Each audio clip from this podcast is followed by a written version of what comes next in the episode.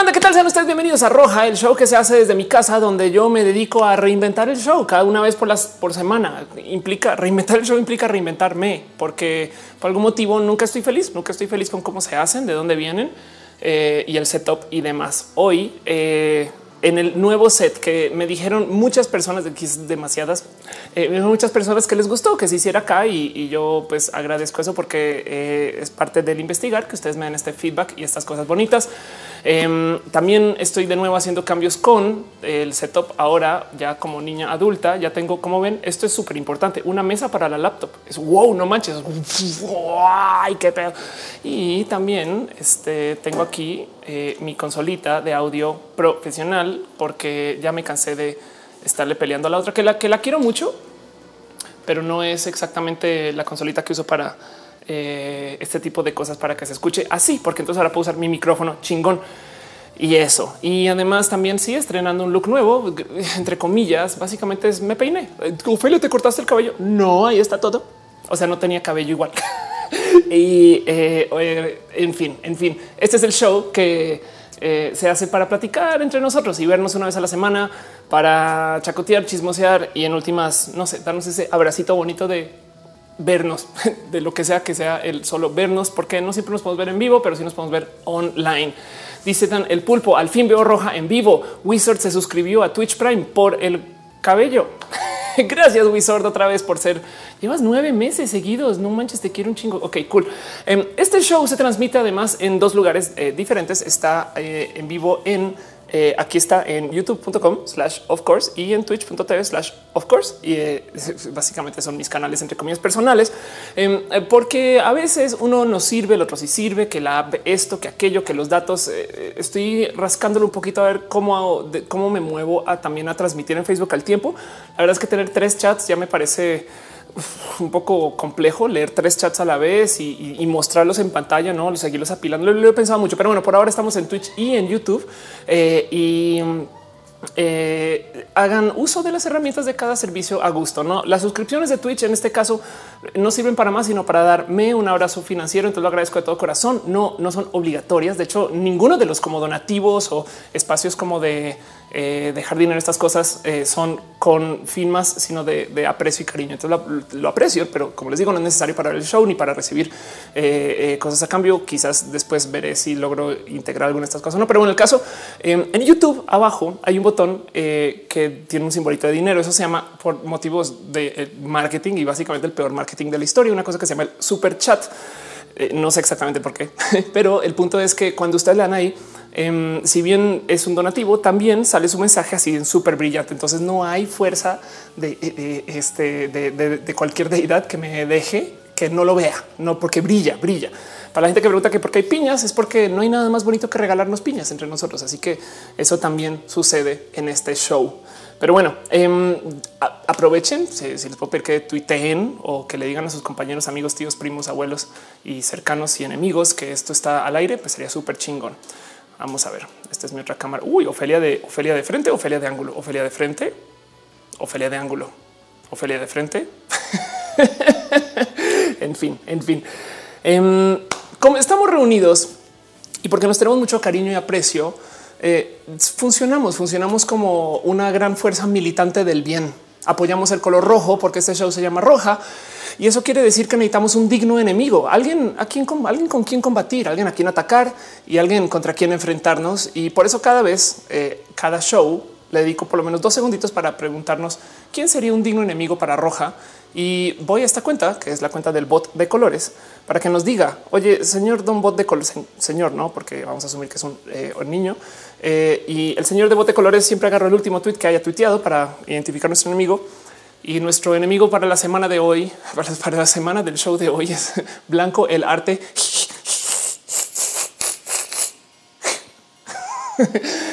Entonces, eh, sí, Blanco el arte em, me recuerda a una vez que eh, estaba en casa con mi tío y le iba a decir, le iba a decir que era una mujer trans pero eh, en el momento en el que me acerco con él, le voy a dar la noticia y le comento, oye, tío, es que sabes qué es lo que pasa. Está pensando que no sé, no sé cómo decirle a mamá que quiero ser niña, no quiero ser mujer, quiero vivir como mujer.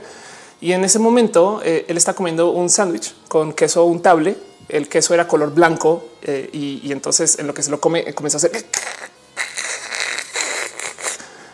como, como el blanco, el blanco verdadero arte era un queso marca verdadero arte y pues es una lástima. Por eso te odio color blanco, el verdadero arte. Te odio con todo mi corazón. Nunca, nunca se me olvidará cómo hiciste súper difícil mi situación de salir del closet con mi tío y eh, por eso es nuestro digno enemigo para hoy. Entonces, pues esto es, dice Mr. Leche, este maldigo blanco el arte.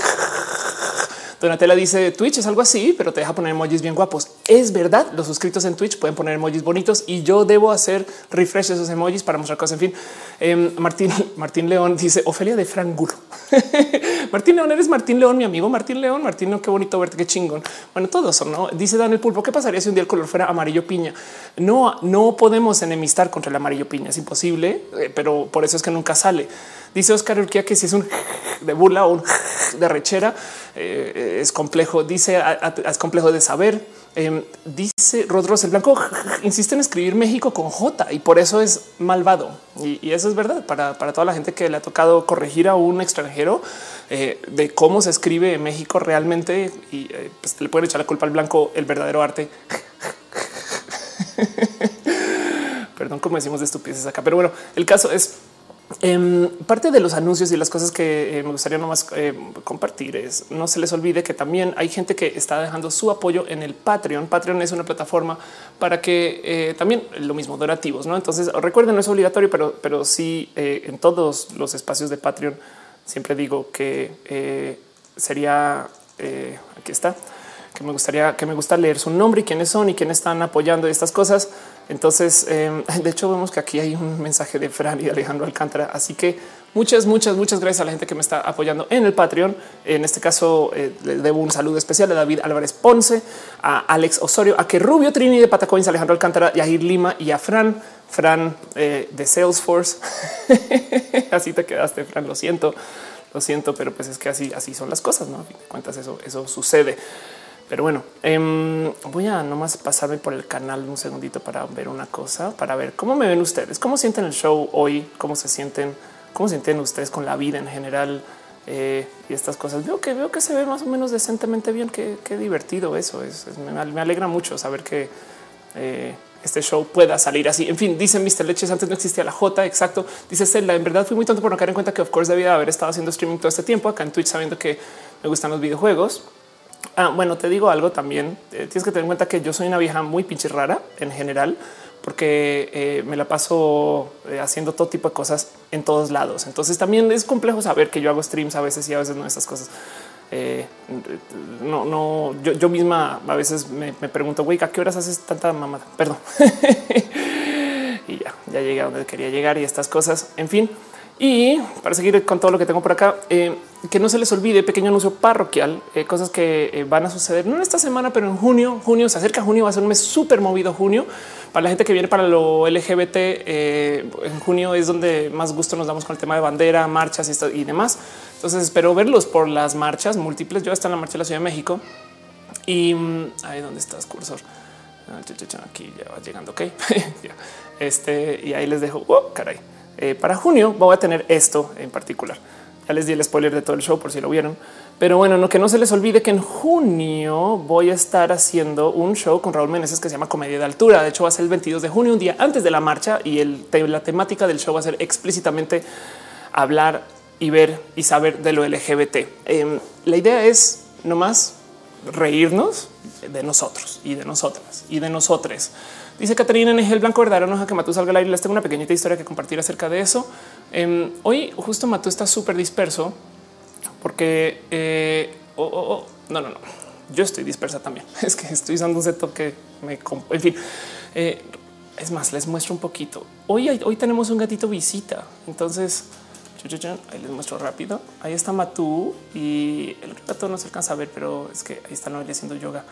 Y el cuento es que entonces Mato está, se está divirtiendo con el gatito de visita. El gatito que está haciendo visita es el gatito de Noelia, un gato que se llama Tony y está de hecho este, socializando. Entonces, si lo escuchan, el que maulla es Tony, no Matú. Y, si se aparece por acá, pues prometo que lo muestro, pero vamos a ver qué pasa. No dice en el castillo que ya viene el 3 correcto. Dice Emily Gómez, ¿cuál es el enemigo de hoy? El enemigo es el blanco, el arte porque tiene muchas Jotas. John JR dice stand up de altura. Exacto. Eh, y eso va a suceder y eso solo téngalo presente, solo téngalo presente. Y como, como me prometí que iba a hacer todos los shows antes de, básicamente de acá a las elecciones, me, me quiero dar una sana asomadita por verificado para que no más tengan en presente que estas cosas están pasando, porque luego lees estos, estos encabezados y dices, güey, es neta que la gente se cree esas cosas. Sí, la neta, la gente sí se cree esas cosas. Entonces, em, ni apedrearon a Ricardo Naya ni está hospitalizado en Villahermosa, Tabasco. Conste que lo vimos en el debate. eh, dice se está construyendo un nuevo penal Nuevo León, como lo dijo el Bronco. Eso se verificó. El programa de resultados electorales está en manos de solo el INE. Eso se verificó. El libro de campaña de Naya que nadie ha visto. Eso se verificó. Falsa alarma. Eh, Tatiana Crucier, asesora de AMLO, niega que la hayan amenazado. Entonces, eh, no sé de dónde vienen estos rumores, pero solo sepan que está pasando. Yo creo que me parece bonito compartir que eso vaya a suceder. Y sí, exacto. El tema de para, para Dan que, se adelantó, se adelantó a la escaleta. Eh, ya se ya se enteró de un tema, pero ya les cuento y con eso les cuento más o menos de qué va el show. La idea es básicamente platicar entre nosotros acerca de mi vida y de su vida y darnos este como encontrón semanal. Si quieren verlo, básicamente el show funciona así. Hablamos un poquito de ciencia y tecnología, vamos un poquito de vida de lo LGBT y al mero, mero, mero final tenemos una sección que se llama Pregúntele a Ofelia. Pregúntele a Ofelia. Eh, la dejo hasta el puro final porque nos demoramos mucho con eso y es donde más tiempo quiero tener libre. Y entonces así no descarrilamos algún tema en particular que yo les quisiera presentar y platicar. Y por ahora vámonos con lo que, lo, que les quisiera platicar de cosas que llamo palazos, donde básicamente hablo de cosas en chinga. Una pequeña mención para la gente de Somos la D. Somos la D eh, es este. De hecho, es eh, mi amiga Tao Rivera que me dice, oye, estamos haciendo un pequeño movimiento para hablar acerca de la gente este, del voto millennial. Y el punto es, no sé si saben, pero este año, aquí está el tuit de Tao hablando de esto. Este año, eh, aquí está eh, hay una cantidad ridícula de gente joven al voto. Ok, entonces eh, ella estaba hace una edición en esta rueda de prensa donde está platicando el tema y básicamente su movimiento somos la D, eh, donde quieren de cierto modo platicar de cómo la gente joven neta, neta, neta está construyendo lo que va a ser las elecciones de este año. ¿Por qué importa tanto de paso? Porque la gente joven vota muy diferente que el famosísimo voto duro, viejo, el círculo rojo, todas estas cosas que los políticos saben medir y que conocen desde hace mucho tiempo. Eh, nosotros somos, por ejemplo, muy pro LGBT, eh, estamos muy conectados, nos criamos con el Internet, entonces sabemos de una cantidad de cosas. Yo, ojo, que me estoy sumando al voto joven, no tengo 36, entonces no sé si pueda o no según esta estadística, pero pues en, eso técnicamente soy al borde millennial. Eh, y en eso supongo que podría o no, pero el caso es, es muy importante y este síganle, denle una buscadita más, voy a buscarlo yo acá, el hashtag este vamos search.twitter.com. Vamos a buscar somos la D, eh, que además suena un poco divertido porque qué es lo que quiere. No, she, wants the D. Ok, perdón. Eh, eh, dice aquí está el primer paso para comenzar a generar cambio en nuestro país, uniéndonos. Seamos la mayoría, seamos la D, o sea, somos la D. Adiós a las etiquetas, reconozcamos nuestras virtudes. nosotros ponemos la diversidad de voces, géneros y talentos. y es eso, es, es un pequeño movimiento que quiere hablar de diversidad dentro del rubro de lo político. Entonces, échenle ojeada, échenle ojeadita y eso les quería compartir en mi primer balazo para la noche de hoy. Luego, eh, otro pequeño anuncio para que tengan así presente. Viene esta cosa que es una bienal de ilustración de Pictoline. Eh, género Genaro, el pingüino dice salúdame. Hola Genaro. Oscar que dice por cierto ganó Maduro, no me sorprende, pero ganó. Sí, eso tenemos que hablar un poco de eso. Dale, Caro dice pizzas faster, por favor, ah, que moderen sus mayúsculas, que perdón, leí así. Dice retesame, esa foto es real, la promoción, la promocional de la comedia de altura. Ah, sí, la foto realísima. ¿eh? eh tú estás hablando de eh, que si esto, esto sucedió en la vida. Sí, esto fue una foto que nos tomamos cuando eh, aquí está abriendo pestaña nueva, cuando fuimos a grabar para Comedy Central. Em, al puro final, el fotógrafo se volteó y nos dijo: Oigan, no sé quién tomó una foto juntos y yo Sí, a huevo. y fue la cosa más divertida. Y de ahí nació la idea. Esto fue el 2016, creo. Eh, y ahí de ahí salió la idea de güey, un día hagamos un show que se llame así, comedia de altura. Y por eso, por eso está sucediendo esto. Y pues comedia de altura es básicamente esto. Eh, caigan banda, la neta, recuerden reservar sus boles y estar presentes estas cosas. Pero bueno, el caso, eh, así, así las cosas. Veo que está en el chat Rebeca Rosas. Gracias por darte una pasadita. Qué bonito también escuchar de ti. Justo este, eso nos estamos preguntando. Dice eh, yo se un poco solo una pregunta. Ok, eh, Ailen Rosales acaba de llegar y aquí hecho con hermosa que me Gracias, gracias. Les cuento un poquito de mi, de mi eh, cabello así por encima antes de seguir con el próximo balazo. Em, eh, para mí es raro traer el cabello corto. Mis mejores fotos, es más, les voy a mostrar una foto que se volvió mi foto épica. Si lo quieren ver así, Ofelia Pastrana. Seguro todos lo van a reconocer. Es una foto que me divierte mucho que exista, que esta foto donde tengo los brazos cruzados. La foto esta, que eh, en algún momento le hicieron un meme porque parece como si estuviera diciendo ¿qué quieres, Ofelia? Nada, ya no quiero nada. Ah, perdón. Este aquí está escritorio. Esta foto, no? Esa fue de mis primeras fotos que me tomé cuando salí del closet. De hecho, la persona que me tomó esta fotografía es un personaje espectacular que se llama Andrés Oyuela, que es un fotógrafo colombiano súper, súper, súper cool y es un chamacazo de primero. O sea, es un niño que le dio por hacer fotografía y se llevó todos los, eh, todas las chambas de fotografía de moda en Bogotá, básicamente. Eh, perdón, un pequeño paréntesis. Fran dice es muy pronto para donar. Fran, muchas gracias por tus abrazos financieros. Em, y vuelvo al tema de la foto. Em, lo que más lo que más me salta de esta foto es que justo tenía el cabello corto. Ahora tienen que entender ustedes que siendo una vieja trans, lo primero que yo quería cuando salí del fuera crecer mi cabello y comencé este proceso de si eh, sí le doy tiempo, de no sé qué. Luego descubrí las extensiones que fue horrible porque gracias a las extensiones me hice un desmadrote en mi cabello porque pues me lo jalaba mucho. Entonces dejé de usar extensiones y decidí cambiar el color de mi cabello al color rojo para que no estuviera como obligada a, teñir y, a, tocarlo y demás. Y lo que acabó sucediendo es que la verdad es que le metí más mano, por así decir. Entonces eh, me acaba molestando mucho el cabello. Ya cuando lo tuve más o menos largo, como lo pueden ver ahí en esa foto, eventualmente volví al güero. Esto es como mi foto despuésito del güero.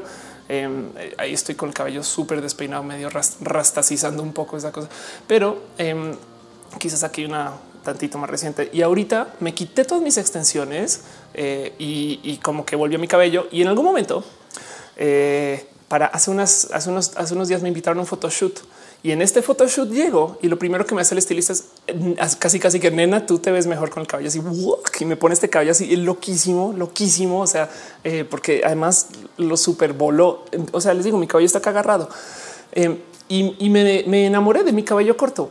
Entonces lo voy a seguir eh, creciendo, pero, pero sí me quedé con el hoy. Qué, qué bonito que se ve así. No, entonces me siento como en Lencha 2000 o en cosplay de Saria o eh, quizás como en, en outfit de eh, rockera de los ochentas. Puede ser. Sí, rockabilly también podría ser un poquito. Sí, así quizás un poco no que se ve bien el caso, me gusta mucho.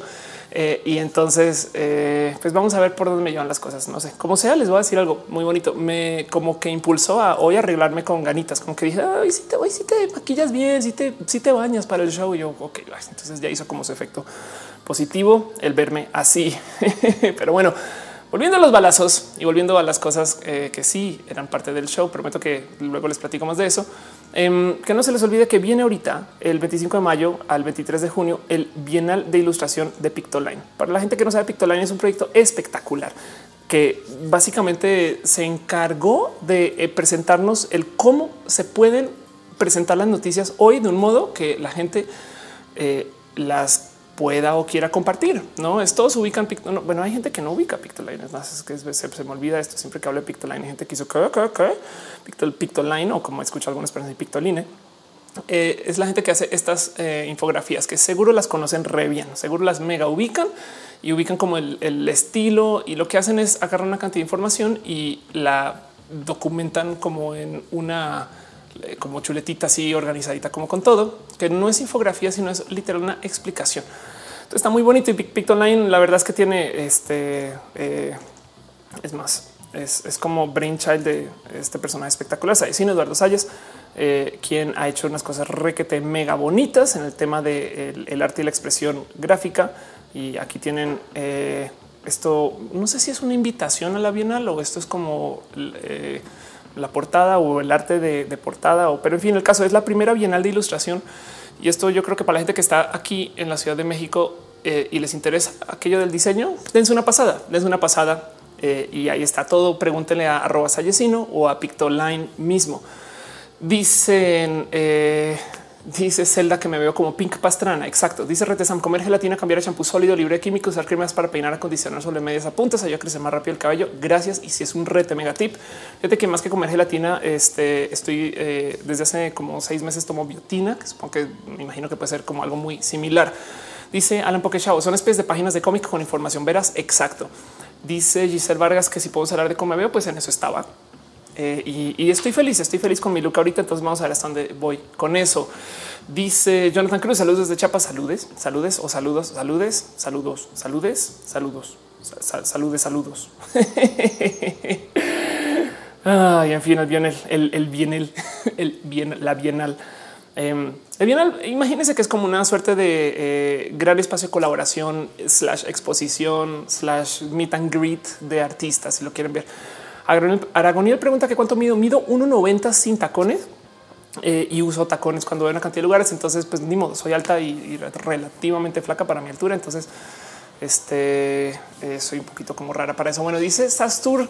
Ayer veía Comedy Central y un programa en el que saliste. Ay, qué cool, qué chingón. Fíjate que grabé para Comedy Central hace un año donde hice seis minutos de stand up, que en mi cabeza es nada, pero pues sigue siendo una inclusión muy bonita. Me incluyeron cuando lleva muy poquito tiempo haciendo stand up entonces agradezco mucho que me hayan dejado estar y de cierto modo volví comediante Comedia Central y eso está hablando de comedia.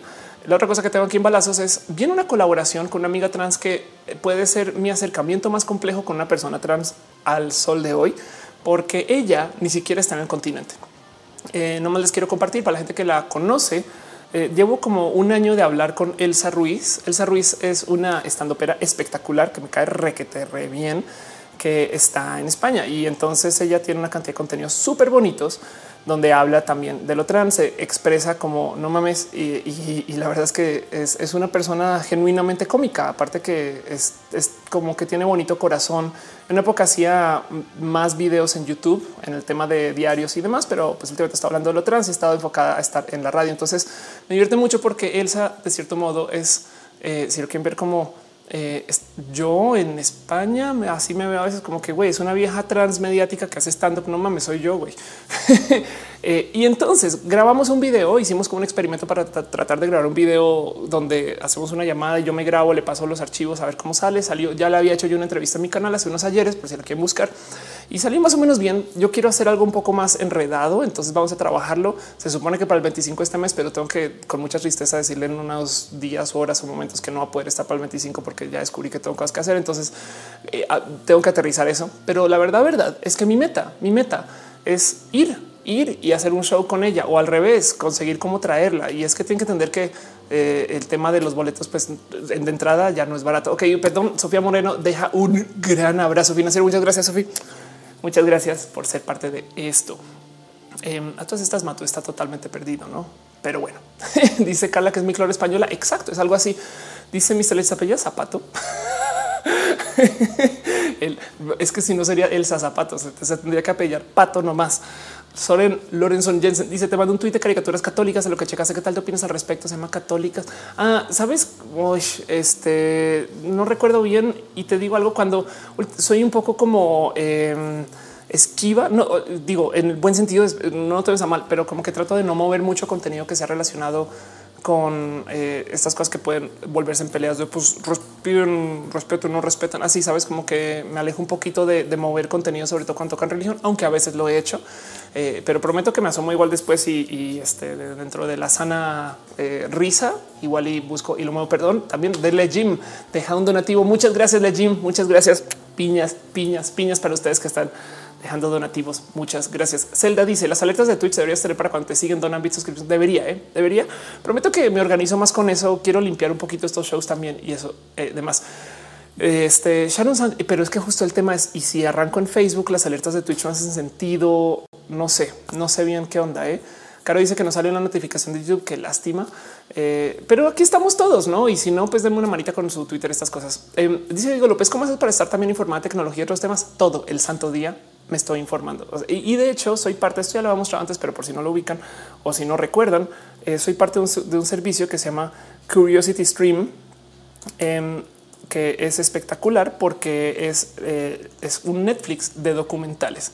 Entonces, para que sepan, em, básicamente es un lugar donde entras y es más, a ver si, si hago mi login. Ah, ya está logineado, logineado. Ah, no. Vamos a ver. Eh, acá es cuando justo el login no tiene asteriscos y todos ven la clave, no? Pero bueno, mi la clave es Hunter 2. Por si no saben, la clave es Hunter 2 y lo que tienen acá es eh, vean esto nomás documentales de ciencia, historia, tecnología, natural, naturaleza, civilización, espíritu humano. Vamos a ver los de ciencia, por ejemplo, y tienes acá todos estos documentales, este información. Entonces es muy bonito. Le tengo mucho cariño. Eh, y, pues cuando tengo tiempo, por ejemplo, cuando, estoy como momento de por ejemplo hacer ejercicio estas cosas, eh, literal, literal, voy a Curiosity Stream y lo veo de fondo estas cosas. Pero en fin, Crulisa dice: Amé el palecate tu muñeca. ¿Cómo lo consigo? Eh, este palecate es lo sabes que está bien. Me van a odiar los eh, la, gente que me lo regaló porque está, creo que está muy tempranito para mostrar, pero em, si ustedes prometen no hacer mucho desmadre con esto en público, ya lo hicieron en público. No, no sé si puedo tuitear o hablar de esto, pero esto es para que vean. Igual ya la chinga ya me lo puse. Le regalo es, de, la, de las cosas espectaculares que hace la gente de Levi's, porque todos los años tiene una, tiene una colección Em, que es la colección LGBT y vienen datos con eso. Pero bueno, me lo regalaron y por eso lo tengo y, se me olvidó el total que lo tenía puesto. acabo de hacer un, eh, un Marco Rúfalo cuando da el final de, de Infinity. Ajá, un spoiler hacia el final todos mueren. No podía decir eso. Monserrat Morato dice que está llegando. Hola. Retesam dice el cielo existe, está en internet, amo los documentales. KL está muy bonito. Daniel Baena dice cuando hablaremos mal de los reboots. Insérteme me lo vuelo los Simpsons. Ya vamos para allá. Sharon Sánchez dice eh, aquí en Australia comparto algunos videos tuyos en grupo latino LGBT. Ay, qué cool. Te digo algo, Sharon. Viví en Sydney. Yo tengo mi maestría de la Universidad de Sydney y estuve allá casi dos años. Le tengo mucho cariño a la vida australiana y de hecho vivo en México por la cantidad de mexicanos que conocí cuando estaba en Australia. Te dejo eso no más. René dice que participa harás en la marcha gay de este año, eh, donde podremos ver. Voy a estar en la marcha. Eh, eh, voy a caminar la marcha. lo más probable es que con Tefi, de hecho, es el primer año de Noelia también. Entonces, a ver un segundo. ahí estás. Hola. Hola, ahí está Noelia y ahí va el gato. Ahí la, cámara sigue al gato, sigue al gato. Es para los que dónde está Matú. Tony no está por ahí, no? No, no, ni lo busques porque si está, es que está está socializando con otros gatos. Entonces, pues es muy difícil trata de esas cosas. En fin, eh, entonces voy a estar en la marcha voy a estar cerca a Tefi, eh, seguramente porque Tefi está organizando un par de cosas que pueden ser bonitas para estar. Y luego, eh, ay, Juan Estrada levantó un tema súper interesante. Ya voy para allá. Y luego voy a estar en el Zócalo un tantito porque me pidieron que presentara a una, dos bandas. Entonces me va a subir al escenario del Zócalo como lo he hecho los últimos años. Y así, tienes toda la razón, pepeiteo.com Ok, ¿cómo se me fue eso? Ok, un mega, mega, mega anuncio también para los que son fans. Pepiteo lanzaron un libro eh, que primero que todo, ¿en qué momento? Y, yo la neta lo que no entiendo es cómo consiguen tiempo para escribir. O sea, es de, y, les digo porque justo lo lanzaron con Planet y les voy a decir algo esta editorial se acercó conmigo. Yo les dije, güey, no puedo, no tengo tiempo para hacer absolutamente nada. Em, y al mismo tiempo me dijeron, estamos quizás viendo cosas con Pepito. Un año después, pum, no? Y yo así, wow, qué cool, güey. Entonces me encanta que suceda esto. Como persona mediática me queda como este sabor de, pero no era más cool la web que lo impreso, pero hay algo con el concepto de tener su libro que siento que a lo mejor le da acceso a la información de lo LGBT a una audiencia que igual no está viendo este contenido online que eh, en últimas puede ser un tema hasta de padres regalando libros. No sé, como que le veo un positivo que existe un libro LGBT así. Em, dice María Carlos que hablemos en Canvas acerca de la MJ. Podría ser. Donatella dice durante todo mayo ha habido descuentos en ropa con estampados LGBT. Es hermoso. Gracias. Eh, Caro dice llévame a la marcha. Pues si estás acá, Caro, podemos colindar en la marcha y yo a donde sea que estemos y esas cosas. De hecho, medio con todos. ¿eh? Em, pero bueno, dice Carla el libro de mis gordas. Sí, son las. Ah, voy a decir algo, Carla. Pepito ahora son las gordas de México. Son las gordas. son las gordas. En fin. Eh, Fredito dice, les dieron escribiendo las fotos, está solo andaban contando con cuántos no escriben el título. ¿De qué hablas? De que te digo algo. Mira, Fredito, acerca de los Pepiteo, la cantidad de contenido que hacen eh, eh, para que todo sea tan original, yo creo que ya es mérito de por sí. Me explico. Es a mí me cuesta mucho sacar contenidos y organizarme para tener de qué, cómo y cuándo, dónde platicar. Justo por eso el tema Curiosity Stream y, las cosas que yo hago cuando veo videos en línea y, cómo me mantengo informada para hacer tanto tanta plática. Eh, y ver que Pepito hacen tienen un ritmo muy similar me da, me llena de orgullito un poquito. Omar Valle, Omar Valle dice cuando te cortaste el cabello, no me lo he cortado, está amarrado y ya ahí está, está recogido. Es la palabra Alan Chavo dice soy del norte, tengo 18. Esta es la primera marcha la que iré chingón. Y mira, tú piensas que las marchas no siempre sirven para encontrarte, este, no sé, o sea, no, son como para ir a buscar y hoy vamos a ser súper activistas y cambiar la ley. Eso sería espectacular. La marcha también te puede funcionar para conocer gente como tú para eh, y es que ahí por eso me confundí con la para encontrarte para encontrarte con gente afín y, toma nota de esas cosas. Noel eh, Stephanie está el chat y dice hola, hola y, y hola. Giselle Vargas dice: Tengo una foto contigo en una conferencia que en la UNAM traía el cabello rojo con extensiones larguísimas, las dos pelirrojas. Ay, qué cool cuando usa el cabello pelirrojo. Miss Gris Grace pensaba que tu cabello solo estaba recogido, pero seguía largo. No está tan largo, es que nunca fue tan largo. Tenía extensiones, ya me las quité todas y así. El caso es eh, Brian Cooper pregunta para cuando una clona saca un libro. Eh, eso está por verse porque por ahora sigo haciendo mucho contenido online y la neta, neta, la neta es no tengo un segundo para sentarme a escribir. Y ese ha sido mi coco desde hace dos años, desde que sé que puedo hacer estas cosas. Eh, y en últimas, a veces no sé, estoy todavía un poquito peleada mediáticamente hablando con el tener un libro impreso versus hacer contenidos en línea, pero no le quita que me parece muy chingón que Pepitos aventaron por ahí Omar Valle dice que se ve mejor recogido. Yo creo que sí. Hoy acabo de descubrir algo muy, muy joto. Vean esta jotería. Vean esta jotería. Este es el, sitio de Pepiteo. Le paso el mouse al logo y voy, voy, voy, voy, se mueve el logo porque son las gordas de México. Ya ven, son las gordas de México. Esperanza Domínguez dice mañana mi cumpleaños. Feliz cumpleaños. No tengo ganas de celebrar nada porque recientemente mi abuelo y mi padre se enfermaron. Ay, sabes qué Esperanza, no te preocupes que para eso estamos aquí. Las palabras. Ofera de la Torre dice todo bien con el apéndice. Hasta ahora, Fer, estás camino al hospital con un apéndice malo. Me haces el favor y te cuidas, güey. Te cuidas. Aragonel dice cuando la marcha es el 23 de junio. Prepárate. Eso es en la Ciudad de México. Checa también para tus respectivas ciudades. el Torres dice dicen que en Guadalajara también va a haber dos marchas. Pues chingón. Mientras más mejor. Alan Chavo dice que tan difícil es ir a la Universidad Politécnica de Gómez Palacio en los próximos. ¿Dónde es la universidad? Escríbeme un mail oph.oph.la y su Rivera siempre puedes poner que alguien te escriba el libro. Entonces, no, pues obvio no. ¿Cómo, cómo crees? güey? ¿Qué te pasa? Pero bueno, esos son los balazos para el día de hoy. Más bien, vámonos con nuestra primera sección real, realmente sección, una sección que yo pues digo se llama ciencia, porque de eso hablo, hablo de temas de ciencia. Literal, lo que hago es que trato de levantar información acerca de lo que hay en el rubro de la ciencia eh, publicado en eh, este, todos estos como sitios que levantan información de hoy sabían que un estudio que eh, me divierte mucho cuando dicen un estudio comprueba que no, porque son, son estos, o sea, un estudio puede significar una cantidad de cosas, pero me topé con una palabra en particular que les quiero compartir. Ya voy con el tema. Yo sé que hay un tema largo para hoy, pero no, no me, no me perdono si hago un show y no hablo de ciencia. Eh, y es que ahí les va. Existe una cosa que yo no sabía, pero resulta que es, una palabra súper grande, güey. Una cosa que se llama ciberloafing. Ciberloafing. es más, vamos a googlear a ver ciberloafing y vamos a poner Google Images a ver qué aparece. Ciberloafing. Básicamente es la práctica de, eh, pues, de navegar Facebook y de ver tus redes sociales eh, mientras estás en el trabajo. Ok, esto, es lo más teto que he visto. Güey, esto es ciberloafing. Un güey que está jugando mientras trabaja. Güey,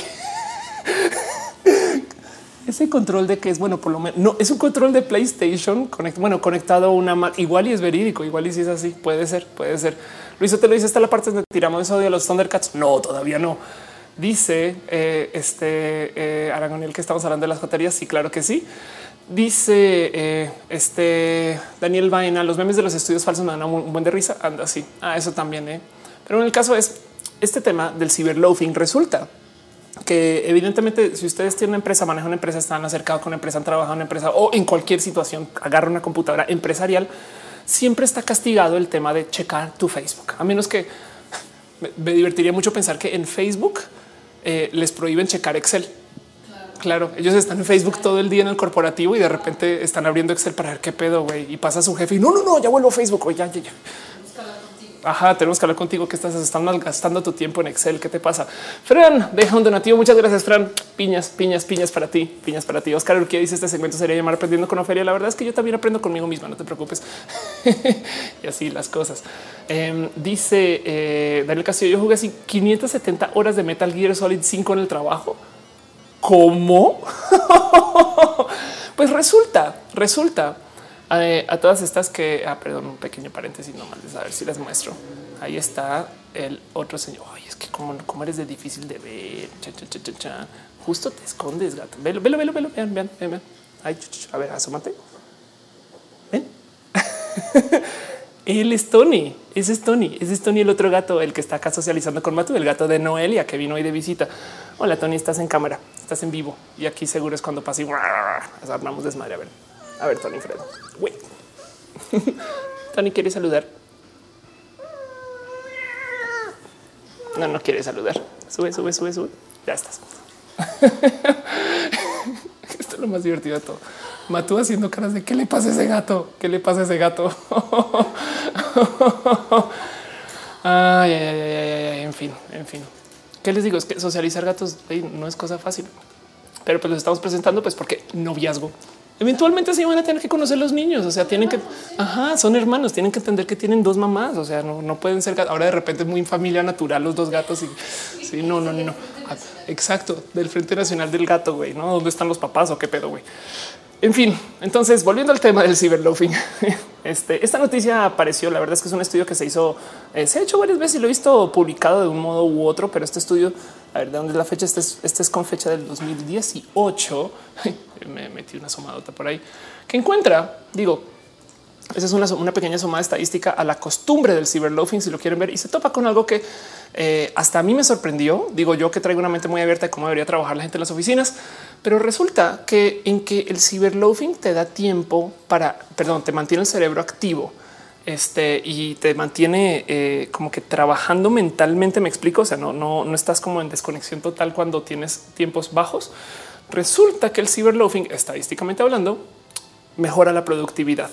Entiéndase, si eh, dice Carol, ya llegó la notificación de YouTube a tiempo, a tiempo. Eh, justo entonces eh, consideren que si, su empresa es de estas que no que es molesta, oigan, no, no en Facebook, no en Twitter, no sé qué lo habla. Em, entonces consideren que el ciberloafing es, es muy posible. Perdón un momento. ¿Te acuerdas que te dije que justo es, es, es eh, estuvo, estuvo, estuvieron alejados todo el día. Yo dije, güey, justo va a arrancar el show y van a acercarse y ahí es cuando se van a encontrar el uno con el otro. Ándale, exacto. Cómo, cómo qué divertido que es tener gatos, güey. En fin, pero bueno, por ahí anda por si no es más. Dice eh, la Tutix en esos segundos habló, más que Matú en toda la historia de Roja. Exacto. Sí, pues, sí, está hablando. Retesam dice van a ver yo ver memes de expresión facial de Matú un poco. Eh, Rebeca Rosas dice estás inscrita a el Sevier que, que, que, si me veo bien, gracias. Daniel Castillo dice eh, cuando eres microempresario y tienes una PC es fácil acumular horas de juego. Yo siempre he dicho que, eh, o sea, me han dado ganas, ganas, ganas de nerd de un día literal agarrar y este, no sé, dedicarle 16 horas de mi día a jugar videojuegos trabajando de poli, trabajando como que a veces la neta voy entrando en un edificio y veo al poli y yo digo, güey, yo, podría jugar tantas horas de cualquier juego en 3DS y ahora en el Switch, no? Porque estás acá y de repente todo lo que tienes que hacer es tiene un nivel de dificultad. De repente tienes que abrir la puerta y vuelves. Eso igual pasa así en el juego, igual se confunden y abren a quien no es. En fin, dice Jimena Sánchez, el ciberloafing se le confunde con procrastinación. Exacto. Dice este eh, Mark Moore, te pareces a Madonna con ese peinado. Ojalá ya quisiera, güey. este sería reo, pero me gusta mucho, me gusta mucho como me veo. Este y así las cosas. Esto con el ciberloafing, esto es lo, único que tenía para compartirles en el rubro del tema de ciencia. Ahora, ojo, este estudio topa que eh, las mejoras en productividad suceden si tú navegas y haces. Eh, va a sonar un poco tonto y redundante decir, pero si tú navegas y haces uso de Facebook y estas herramientas, cuando tienes tiempo para hacerlo. Me explico esto. Evidentemente, si reemplazan el tiempo de trabajo, pues eres menos productiva. Pero si en tus tiempos off, no si off, no de Ofelia, si en tus tiempos off vas a Facebook, me explico. Si ok, ya acabé lo mío, voy a navegar un ratito, eres más productivo. Eres más productivo. Alan Plain dice que gato es el dominante. Todavía no sabemos. Miguel Cano dice solo funciona si estás trabajando de manera intensa. Saltó. lo vi. Ay, lo amo, güey. Este dice Cristian Dunis que en el fondo está la rola de eh, Zelda. Estuvo por un ratito. Si sí, Daniel Maina dice el ciberloafing es procrastinación, pero no al contrario. ok, exacto. Eh, dice Donatella, dice que si nunca pensado en dar clases. Sí, y de hecho, justo por eso hago roja. Fíjate que de hecho di clases, di clases en Tecnológico Monterrey, enseñé una materia que se llama redes sociales como estrategia de negocios y me, no se le dediqué como dos años enteros a hablar acerca del tema de redes sociales, pero eh, en últimas, eh, fíjate que en esas clases hacía stream y llegaba más gente al stream que a la clase hasta que un día dije, sabes qué, ya güey, mira, más bien voy a dedicarme a hacer los streams solos y, por eso estoy aquí. Ahora, esto yo sé que no son clases formales, enseñé en Platzi un ratito también, pero, pero pues eso, eso eh, quedó como, no sé, como que luego los cursos de Platzi se renuevan. Entonces, pues lo que enseñé ya se fue y es una lástima. A ver, ahí les pongo la Matucam, la formal Matucam, quien ahora volvió como a su lugar por el destello, el destello de empampanante de luz. Dice Alexander y el cambio es el mismo, pero no, aquí se hace roja. Oye, me anda exacto. Dice Jiménez Sánchez que parezco a Tilda Swinton. Qué chingón parecerse a Tilda Swinton. No mames. Dice Dale Carol, si lo fin es el momento de, de, extender la mente para consolidar un proceso que se mejora el desempeño. O sea, ¿quién dijo que esto es procrastinar? Exacto, exacto. Pero bueno, solamente eso les quería compartir el rubro de eh, todo aquello relación a conciencia. Vámonos a una sección que llamo vida y lo LGBT, porque aquí es donde me topo con lo que quiero platicar hoy. Eh, es un tema un poco complejo para algunos. La neta vi gente peleando, o sea, mal, pero mal, o sea, peleándose mal, mal pedo por esto. Pero oh, esto me está lupeando. Hola, perdón. pero para los que no saben, para las tres personas que no lo saben, se anunció un remake de Thundercats qué es Thundercats, pues espero que no necesitamos explicar exactamente qué es, pero capaz y la neta hay gente que no ya, no les ya no le tocó Thundercats. Eso, eso también es muy probable.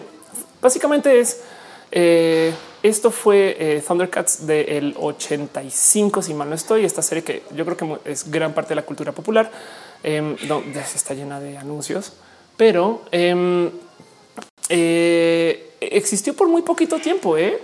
O sea, el, tema de, el tema de, Thundercats eh, es que esta serie, ole, todo bien. Tenemos gatos peleando en esta casa.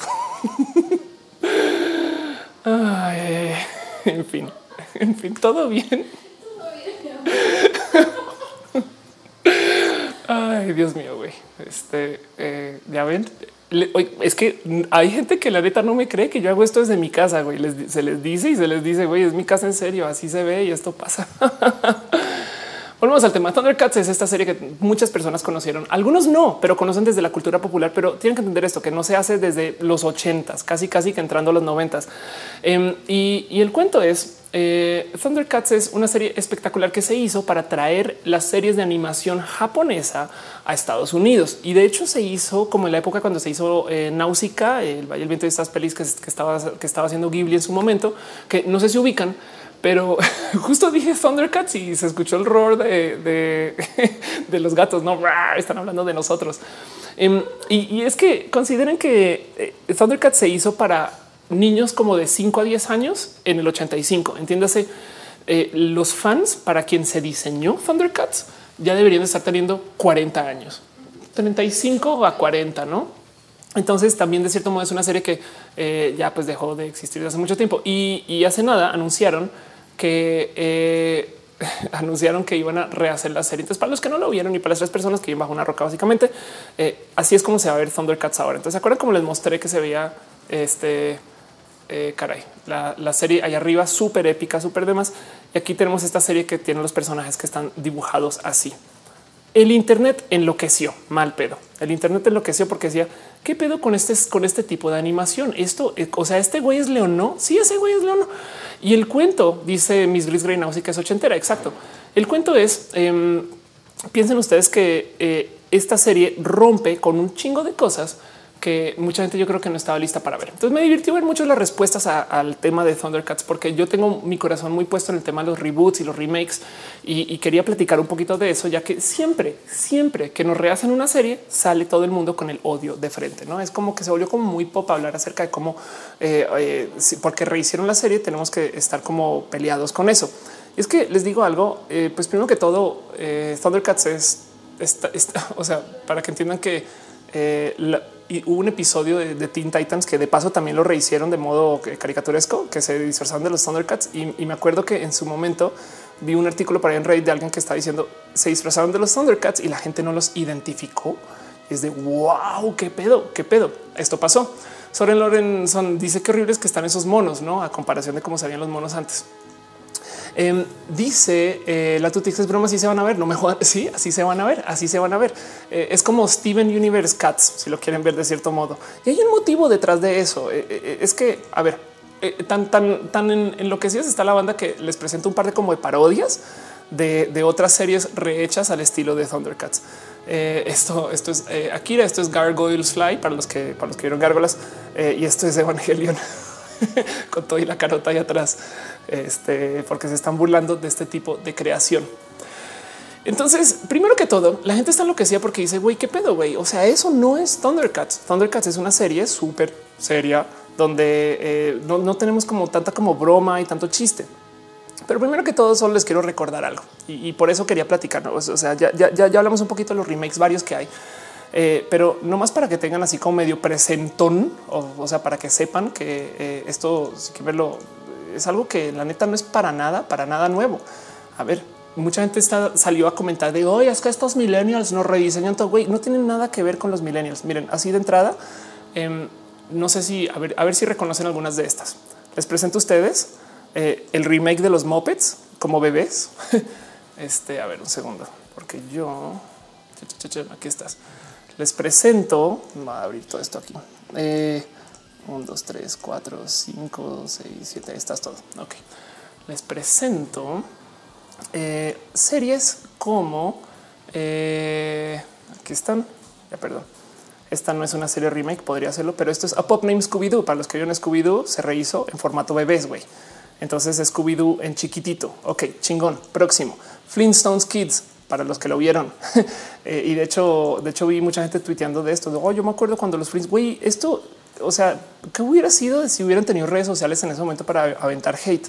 Así se ven las patoaventuras de hoy, ¿eh? de paso, eh, eh, que, las siguen haciendo, ¿no? y son edgy, son un poquito más cool, son ese tipo de cosas. Pero sobre todo, sobre todo, vean como ahora tienen como esta forma como que son como que un poquito más llamativas. Ok, perfecto. Las tortugas ninja de hoy, se ven así, ¿ok? Estas son las tortugas ninja, ninja de ahorita. Eh, y, para que entiendan, esto le pasó hasta el chavo. Ok, el chavo tuvo una serie animada y, entiendan que esto sigue siendo un remake. Me parece, me parece tan estándar el tema de rehacer a formato bebé las cosas. Suena raro decir eso, pero eh, que para los que esto me, esto me tocó en Colombia en su momento, me tocó buscarlo porque como que no, no era este. Eh, no sé, no, no, no era tan conocido. Lo pregunté un poco, pero es que resulta que en México eh, no existe Betty la Fea, la versión colombiana, sino que se reusó, se, rehizo la serie. Em, hubo una versión de, la novela entera eh, en versión infantil. Entonces rehicieron, no rehicieron, hicieron un episodio donde todos los personajes los presentaban niños. Esto no, miren, no sé si esto fue por el día del niño, no sé si esto fue por hacer esta cultura japonesa, hacer cosas en chibi, no sé si fue, o sea, la neta, neta, yo le, sigo pensando por qué chingados hicieron esto y nadie, nadie me ha podido explicar, nada me podía decir qué onda, que de paso ahora veo que esto lo transmitió Telemundo, pero es, se lo toman en serio como si fueran chamacos, este, eh, perdón, como si fueran los adultos, pero presentando los chamacos, no los Betty Toons. Eh, eh, esto, esto pasó. Ok. Y, y para que entiendan, si les parece que los Moped Babies eh, es de hoy, pues bueno, está bien, no sé qué. Los Moped Babies ya tienen Moped Babies Babies, güey. ya rehicieron otra vez los Moped Babies y ahora se ven así y son aún más pinches tiernos. Güey, esto, esto, esto me, rebasa. Esto, esto, esto, es como que esto es parte de, lo que de lo que están tratando de hacer. Entonces, de cierto modo, lo que pasa con Thundercats es que sí, la serie eh, le está haciendo, le están haciendo exactamente este mismo tratamiento a la serie eh, y, fíjense que voy a decir algo, está muy bien animada. Yo sé que está raro de decir, pero cuando ustedes ven como por dónde van, de qué trata la verdad es que tiene una cantidad bonita de detalle, solamente que está enteramente infantilizada. Y eso es parte del por qué nos salta. Em, fíjense que eh, eh, el tema con, con, la serie nueva es que le está hablando hacia un una audiencia que consume los medios de un modo diferente. Y hay un motivo, hay un motivo detrás de eso y es lo que quería como que platicar y presentarles. Eh, eh, el cuento es los reboots no son para nada. Primero que todos salgamos de salgamos de este cuento de que los reboots son un pedo o es que los millennials nos quieren cambiar todo porque ya vieron que se viene haciendo desde hace mucho tiempo y que además siguen como un pequeño patrón. O sea, la neta, neta, si buscan eh, como que tratar de simplificar la serie, están buscando audiencias nuevas, se los super juro, se los super juro. Pero, pero luego, o sea, que no se les olvide en ningún momento que hasta las series más, más establecidas las rediseñan. O sea, si ustedes se sintieron así de hoy, me cambiaron a los Thundercats, güey, que no se les olvide que han aparecido creo que 12 actores de James Bond, güey, de los cuales uno es güero, este, uno tiene acento, eh, las historias varían salvajemente entre ellos y si bien la ausencia se mantiene, pero la, esencia se mantiene, este, eh, los los actores eh, sí cuentan historias completamente diferentes. No, esto es James Bond no más. Eh, porque, porque es que piensen que han, aparecido 26 películas de James Bond. Y, y, está cabrón porque miren, yo en, lo que he estado cerca al teatro, siempre me topo con estos, eh, estas obras que se hacen con un actor y que luego salen para otra temporada con otro actor y tú te quedas así, pero yo conocí al actor A, no? Y es de pues no me vale madres. El papel es el papel. No, eh, entonces eso también hay que tener un poco presente. Dice señora Tiger el reboot de Charmed. Exacto. Miguel Cano dice habrá roja y Matu baby. Es posible. Dice Brian Cooper. A mí me gustó la nueva serie. Qué chingón. Dice dale caro en Spider-Man. Si es un pedo, no siempre que aparecerá Venom lo reinician. Anda, es posible. Eh, dice Itzel Chávez es como los actores de Doctor Who. Exacto. Solo que fíjate que en Doctor Who se toman el tiempo y el chance de explicar que van a cambiar este, al doctor. No eh, eh, aquí literal dicen, oh, o sea, te, quieren decir, güey, es que este James Bond es el otro. Lo que pasa es que tiene un código secreto, nombre de código secreto, sabes? Pero la verdad, verdad es que eh, eso puede ser un poquito complejo de digerir. Em, y, parte de los motivos por los cuales hay que reinventar estas series es porque la neta nosotros mismos estamos cambiando. primero que todo, y a ver si lo puse por acá. ok, no no lo puse, es lo más evidente. Eh, Thundercats. Eh, primero que todo, porque para la gente que se está quejando de por qué no hicieron la serie, por qué no se lo tomaron en serio, no? La neta, solo les quiero recordar que existió una serie de Thundercats en el 2011. Ok, que sí fue un reboot. O sea, sí se relanzó, se la tomaron en serio. Eh, la animación está, la neta, neta, sí está bonita, está chingona. digo, si, si, quieren verlo, es que si repasan la serie vieja, se van a topar con un chingo, un chingo de cosas que dicen, yo le recordaba más bonita. Thundercats 2011 intro. Ok. Y el cuento es eh, este intro. Eh, creo que este intro es eh, pegado de varios clips para, para que se vea similar a la, a la serie original. Pero el punto es entiendan que esto se intentó. ¿Qué pasó con esta serie? Se canceló por falta de audiencia. Y hay mucha gente que cuando puse esto en Twitter salió a decirme, güey, es que yo ni me enteré que eso estaba. O sea, qué pedo. Y yo, pues bueno, no más estuvo en Cartoon Network. Me explico, estuvo presentado en una cantidad de lugares y a la gente simplemente no le interesó. Eso fue en el 2011. Dice Chris Aldama que vería el reboot de Evangelion. Fíjate que no lo he visto todavía, ¿eh? no he visto nada eh, de, Yo, yo considero eh, con Evangelion ahorita después de después de The of Evangelion más bien como una temporada 12.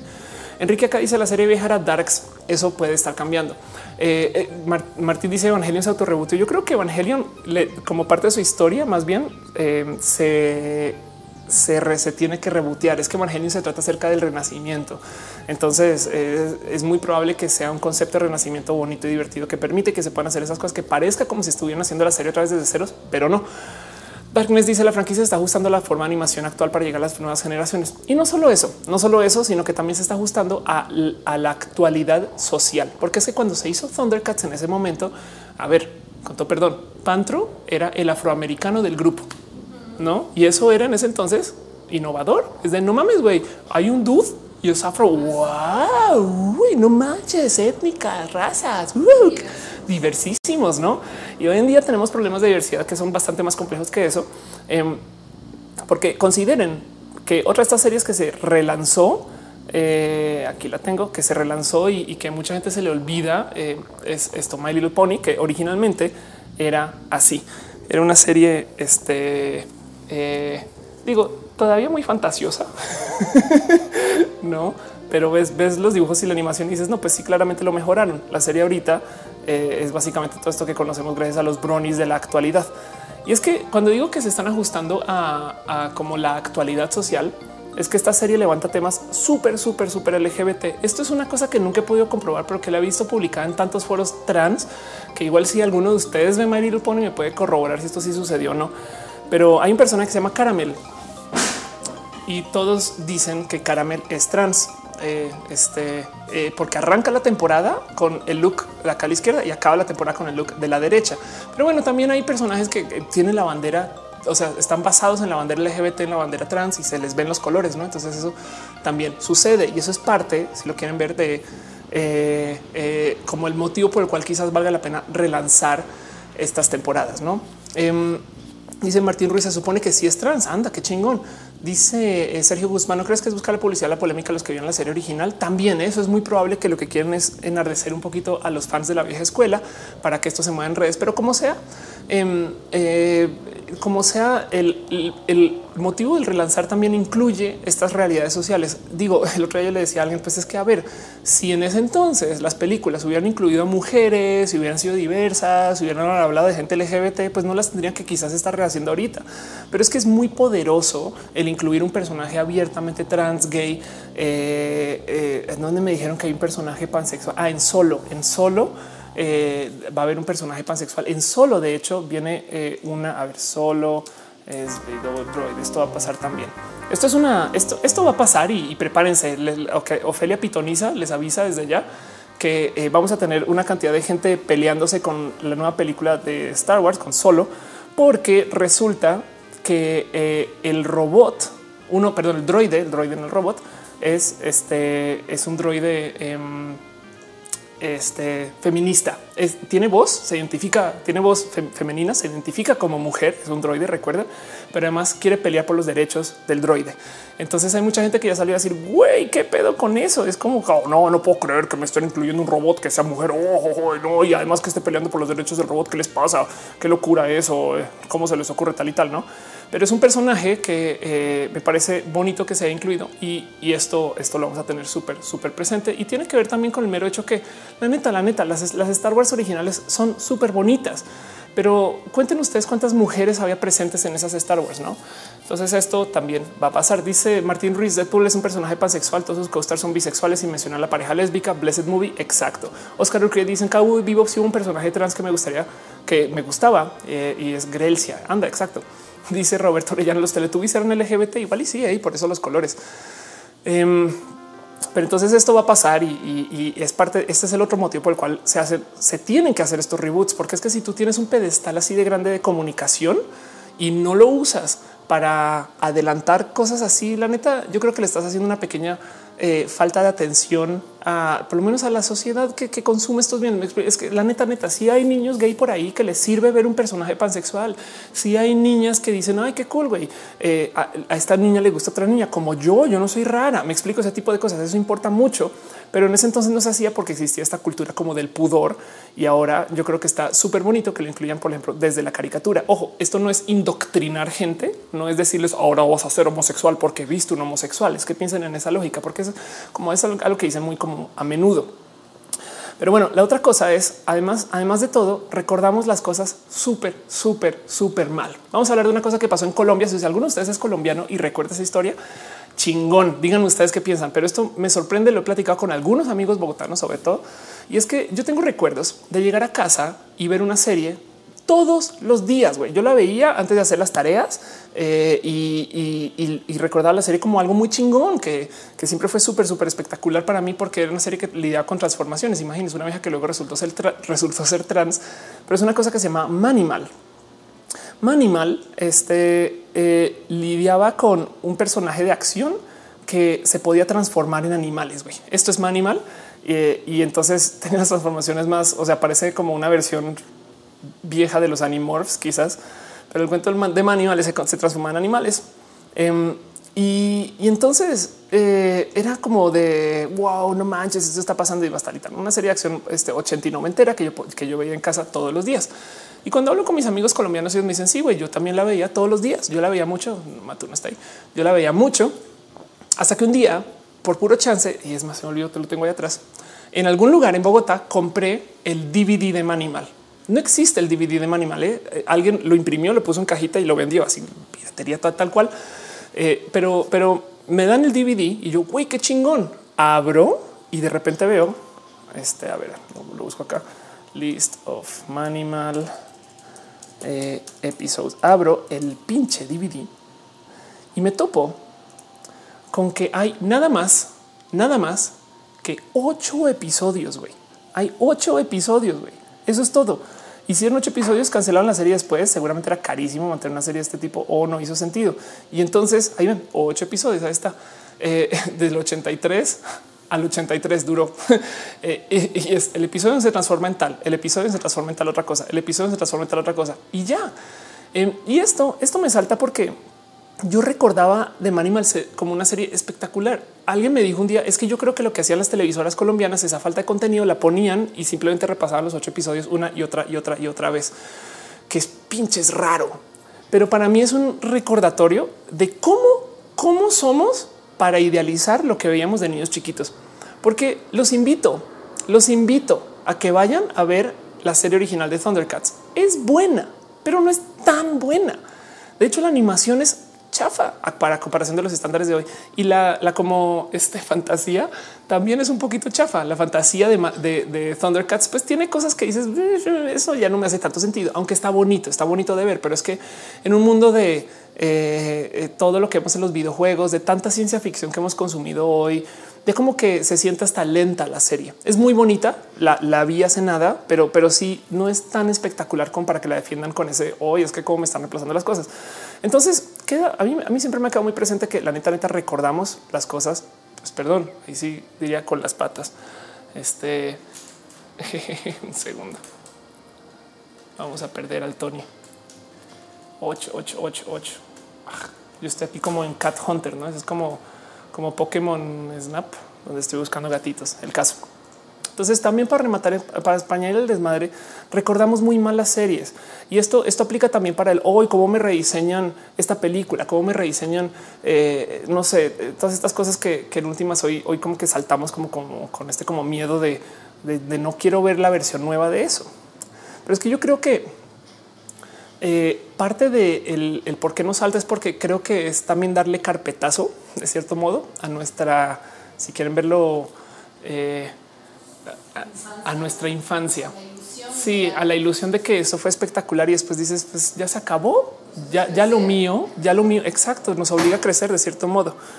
Em, dice eh, Oscar Uki, una serie que me pegó fue Mutant X. Dice Dan 0109. Vi una serie llamada Animorphs, que es como lo mismo que comento. Exacto. Miguel Cano dice: Mi abuela habla tan bonito que regresa a los tiempos cuando no había drenaje en la ciudad. No, y así, mi abuela habla, tan bonito de regresar a los tiempos cuando no había drenaje en la ciudad y entonces así no vas a hoteles pulgosos. Oigan,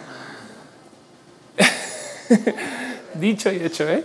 este Oscar que dice Aeon Flux, nunca lo entendí, pero me gustaba. Aeon Flux es una serie espectacular que lidia un poquito con el tema de eh, ser la antiserie en cuanto a muchas cosas. Fíjense que es que hay que entender que lo que está pasando con, em, con la animación de hoy es que es que ya como que rebasamos esta tolerancia a la realidad en la animación, porque primero que todo animación por CGI, mucha, mucha, pero encima de eso ya no nos interesa el detalle en la animación. Y esto queda muy claro cuando es películas como Pixar. Por ejemplo, eh, Renan Stimpy en particular eh, levanta una cantidad de eh, por aquí están una cantidad de, temas que yo creo que vale la pena platicar. Sabes que ahora me va a guardar eso. Más bien, yo quiero platicar de esto también.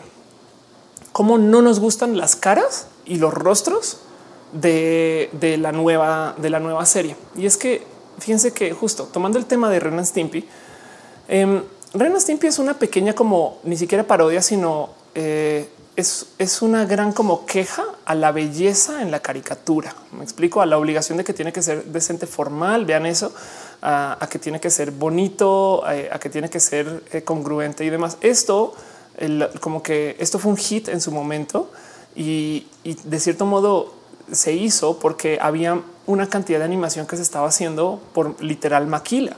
Entonces la, propuesta de Renan Stimpy fue un vamos a hacer una serie que nos haga mirar, que nos obligue a tener la mirada pegada y donde el personaje se vuelva medio secundario porque no es tan detallado, ¿no?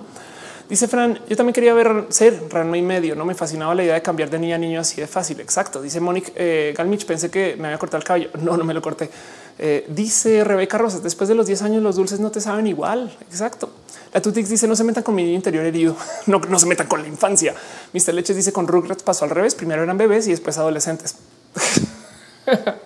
Sí, pero fíjate que con los Simpsons no ha pasado. Siguen siendo, no siguen, no pasan los años para los Simpsons.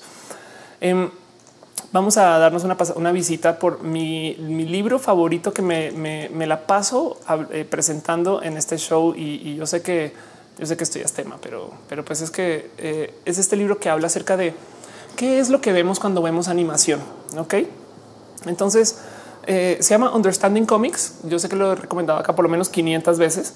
Y el cuento es cuando vemos una animación, de cierto modo, el dibujo eh, es un sigue siendo un, método de comunicación un poco, o sea, perdón, altísimamente abstracto, no un poco, altísimamente abstracto. Y entonces, cuando nos presentan eh, el, dibujo, digamos que de algo que podría ser como un rostro, dicen en Understanding Comics, pues es que importa mucho si el rostro está muy definido o no. ¿Qué estás viendo realmente? Cuando tú dibujas un personaje muy, pero muy, muy, muy, muy detallado, solamente una persona puede ser ese personaje a medida que lo comienzas como a presentar de modos más abstractos, encajan más personas dentro de ese mismo personaje. Y lo importante es que eh, llega un momento donde tú te comienzas a proyectar dentro de lo que es ese dibujo. Perdón, paréntesis, Fran deja un abrazo financiero. Muchas gracias, Fran, por seguir apoyando al show, al show. Dice Jiménez Sánchez, los Simpsons tienen más de 21 temporadas. Exacto, exacto. Y parte del motivo del por qué funcionan también los Simpsons es justo esto. No son personajes tan definidos. Piensen que los Simpsons ni siquiera tienen piel de color cercano a piel. No, bueno, también los, tampoco los Thundercats, pero pues me entienden. Eh, Retesam dice: Matú está reclamando el sillón como su territorio y como su humano puede ser. Eh. Dale Caro dice: Ren Stimpy daría fenómeno de Animaniacs una respuesta a las historias típicas. Exacto. Pero bueno, volviendo al tema del dibujo eh, y cómo, cómo procesamos el dibujo, porque es que les quiero explicar por qué de repente tenemos que tener babies, porque, porque no, no solo es hablarle a los niños. O sea, ayuda mucho porque los niños no se asustarían si los personajes son muy definidos. Por eso la gran diferencia entre como el anime siendo un poco más adulto y es tan complejo hacer anime para niños, pero es, como proponen acá. Es realmente, realmente cuando ves esta, esta, este círculo con dos puntos y una rayas, ¿qué estás viendo?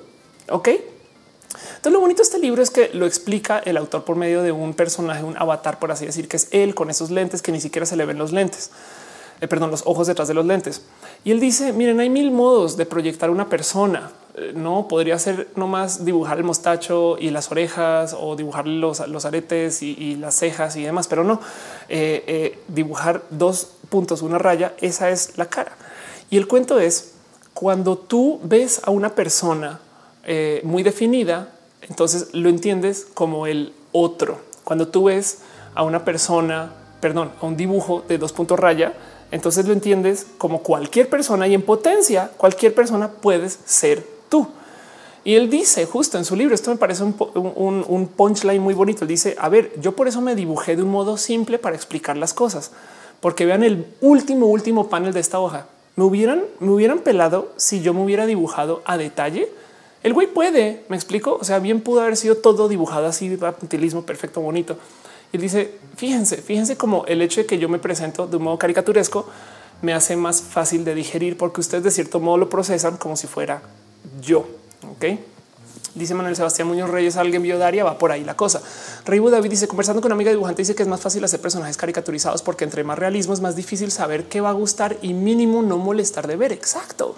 También también, porque tú comienzas a proyectar y, capaz si tú dices, güey, esa vieja es totalmente mi mamá, pero si es tan, tan definida que, ya es un personaje completo, puede no ser tu mamá, pero esto pasa, ¿no? Y, los caricaturistas lo saben, justo. Entonces, el, real motivo por el cual nos da un poquito como de rabia, eh, eh, el por qué, eh, el ver como caricaturas, si quieren verlo simplificadas, es porque sentimos que se pierde un poquito de eh, de importancia en lo que era desarrollar un personaje tan complejo como Leo no, porque es la neta. Si vamos a hacer un personaje que está dibujado con tres rayitas, un pelo así que se mueve, uh, entonces pues puede ser cualquier personaje versus eh, eh, lo que estamos tratando de identificar. Pero es que lo bonito de acá es esa propuesta que están haciendo de vamos a hacer una serie que se trataba de ver a unas personas súper chingonas que realmente eran gatos, aliens, eh, invadiendo otro planeta y en fin. Eh, y ahora vamos a hacer una serie que se trata de cosas que parodia la historia de los Thundercats, agarra ese canon y entonces de cierto modo se presenta para que tú puedas sentirte o no. Es que lo cabrón aquí es en que tú te ves como el personaje, tú sientes eh, las cosas que siente el personaje. Y eso es muy, muy pinches importante. Por eso, por ejemplo, funciona también Rick and Morty. Rick and Morty es un viejo loco que hasta se ve feo porque babea con un chamaco que muchas personas dicen yo soy ese chamaco güey que me llevan por una viaje, por una vida loquísima, tratando de hacerle caso a lo que sea que me esté presentando esta vida altísimamente le van rubros de la ciencia ficción. Eh, piensen que por eso es que funciona XKCD. Ok, eh, XKCD, eh, eh, dibujos en palitos. Me explico. Em, y para muchas personas esta serie es ellos, ellos. Esto me pasa a mí. Dice Monserrat Muerta, nos espejeamos. Exacto. Dale cara. Es como el ejemplo del cine. No al final tú pones el relleno de lo que no existe. Exacto. Jorge me dice lo mismo pasó con Don Gato y su pandilla que lo transmitieron por años. Monsellar dice que me perdí este de un remake de la serie. Este dice David, Álvarez Ponce, porque ese ruido este, es porque tenemos a dos gatitos acá que están tratando de socializar. A ver si los puedo mostrar un poquito. Está aquí atrás, no está. A ver, es que está Matú y aquí está. ¿Dónde estás? ¿Dónde estás? No te veo. Ah, está escondido detrás de la bandera. Véanlo ahí. Y están socializando por primera vez gato. Así está Matú y allá está Tony, este que está conociendo la casa.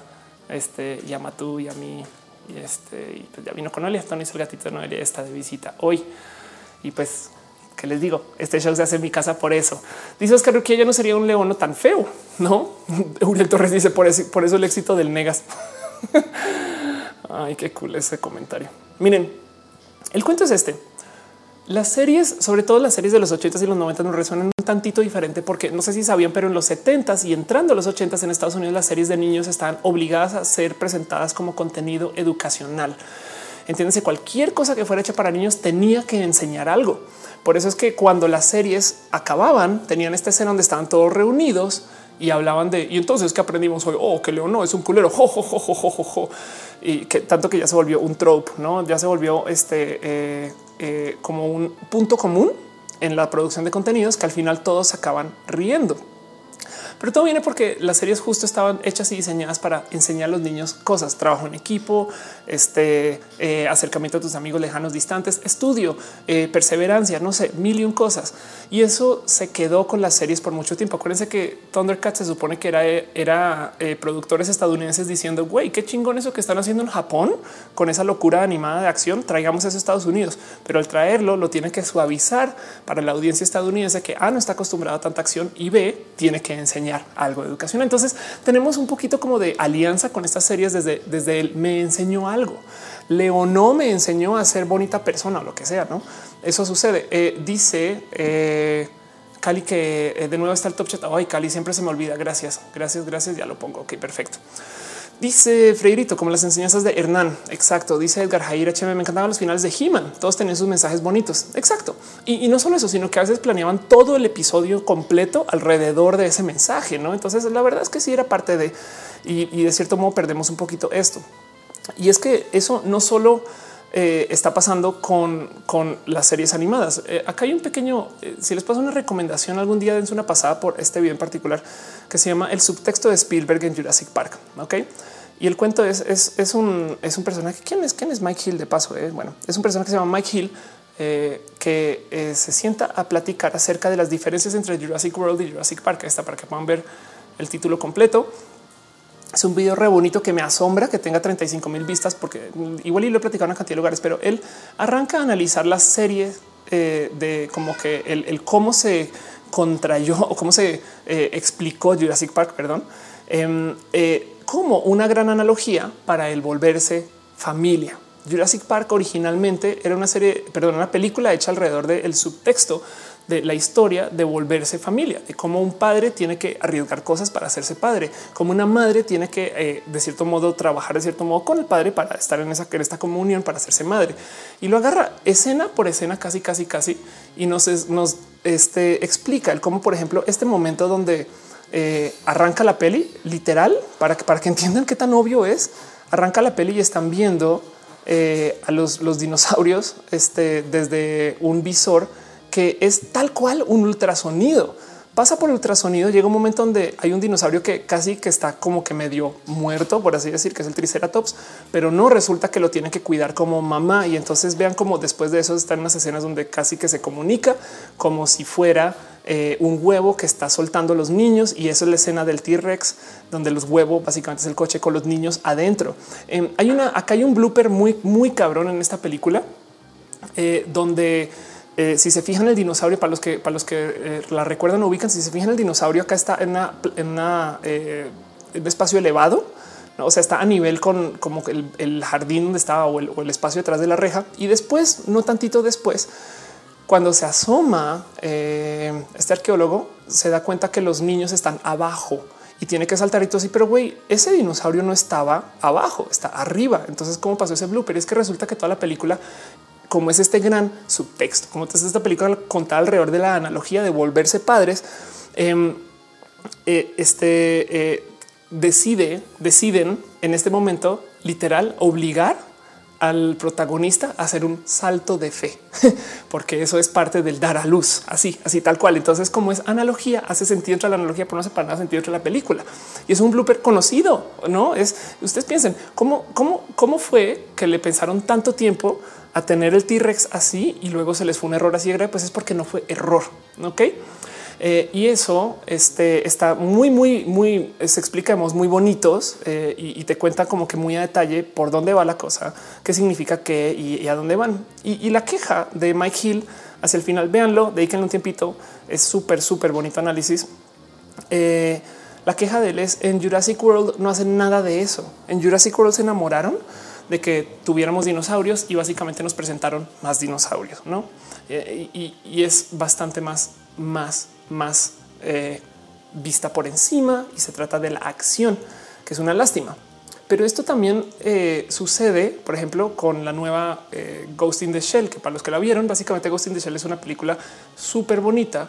Pero pensaba que tengo otro análisis también que levanta de cómo Ghost in the Shell se trata acerca de la identidad de la ciudad hecha persona es tan evidente la, este, digamos que la intención del autor, que de paso pueden ver que además agarra también los ejemplos del mismo libro de Understanding Comics. Es que qué pinche bueno que es este güey, qué, locura, güey. Pero em, que dice que al mero comienzo de la, de la peli, bueno, del, anime, eh, el, el personaje se vuelve invisible porque se vuelve la ciudad. Y en todas las escenas nos quieren hablar acerca de la cómo la ciudad se vuelve parte de tu identidad. Si tú eres una persona que ha vivido toda su vida en la Ciudad de México, la Ciudad de México es un poquito tú y tú eres un poquito Ciudad de México. Me explico. Eh, y eso de eso se trata la peli. En la nueva mandan todo eso al gorro y hacen una cantidad de escenas de acción robótica bonita, espectacular, pero se les olvida este subtexto. No? Entonces, eso, eso pasa con Ghost in the Shell, con Jurassic Park eh, y, también con una cantidad de espacios que nos siguen buscando hacer el remake. Les dejo otro ejemplo. Es que le dedico un ratito a pensar en dónde hemos perdido subtexto a la hora de hacer el remake y entonces por eso no, por eso es que nos da rabia. Lo que quiero hacer con estos ejercicios es no más que eh, proponer un por esto es que nos da rabia. Más allá de se ven feos, es por qué nos da rabia que Leonor no sea tan dibujado. La neta, piensen en eso. Es, porque, porque no, no nos gusta que sea todo animado hecho bebé cuando no, no, suena divertido eso. Y es porque nosotros tenemos una relación con Leonor dentro del personaje hacia mí, lo que él me enseñó a mí. en una serie más nada más para seguir con, este pequeñito como tren del mame acerca del subtexto. Esto es Crisis para los que jugan el videojuego. Eh, Crisis es una es un shooter básicamente eh, de súper, súper bonito eh, que lidia. Madre mía, que puse yo los cutscenes. Ok, eh, es un shooter súper bonito acerca de un personaje que tiene una armadura tan chingona que la armadura y él trabajan de modos simbióticos. Si quieren verlo como un soldado Venom o algo así, porque también es una armadura alienígena eh, y también tiene eh, muchos motivos de ser detrás del porqué la armadura hacia el juego. Pero lo chingón es a medida que va pasando el juego, tú no te das dando cuenta por qué Crisis nos, por qué Crisis no resuena tanto, aparte que se ve tan bonito.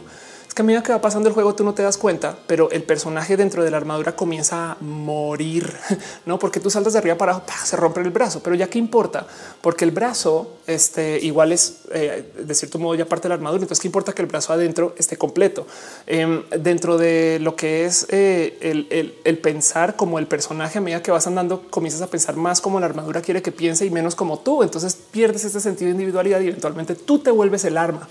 Y de eso se trata Crisis. Crisis es una serie que comenzó como una historia militar súper cool, pero que se trataba en el fondo acerca de cómo tú te vuelves lo que usas este, para atacar. Y más adelante eso de cierto modo se enreda un poco como con la historia.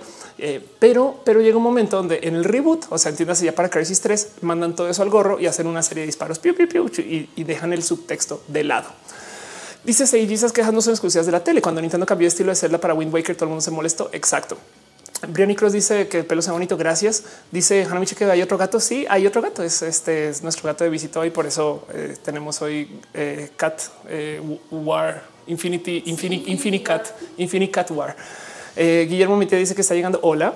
Entonces eh, les quería nomás como un par de ejemplos para, para, para que entiendan el, el quizás eh, esta queja sí se me hace válida. Siento yo que la nueva serie de Thundercats propone algo que no teníamos en la otra, pero que no necesariamente una tiene que ser mejor que la otra. La nueva serie se trata de tú identificarte con los Thundercats. No la he visto, pero se los prometo que por ahí va, porque la serie que hicieron en 2011 la descontinúan porque tuvo muy mal rating. Entonces la nueva se va a tratar acerca de tú encontrarte dentro de estos personajes de un modo u otro y que se vea además muy bonito.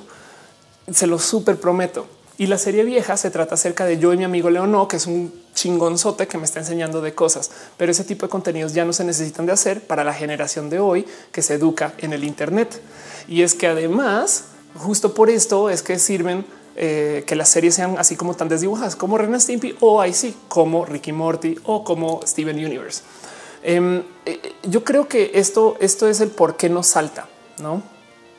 Yo, yo de cierto modo siento que lo que pasa con, Thundercats es nos gusta mucho porque recordamos eh, todo lo que iba a suceder con la historia de Thundercats y, y, nos dejaron como con ganas de más. No parece chiste los Silverhawks también.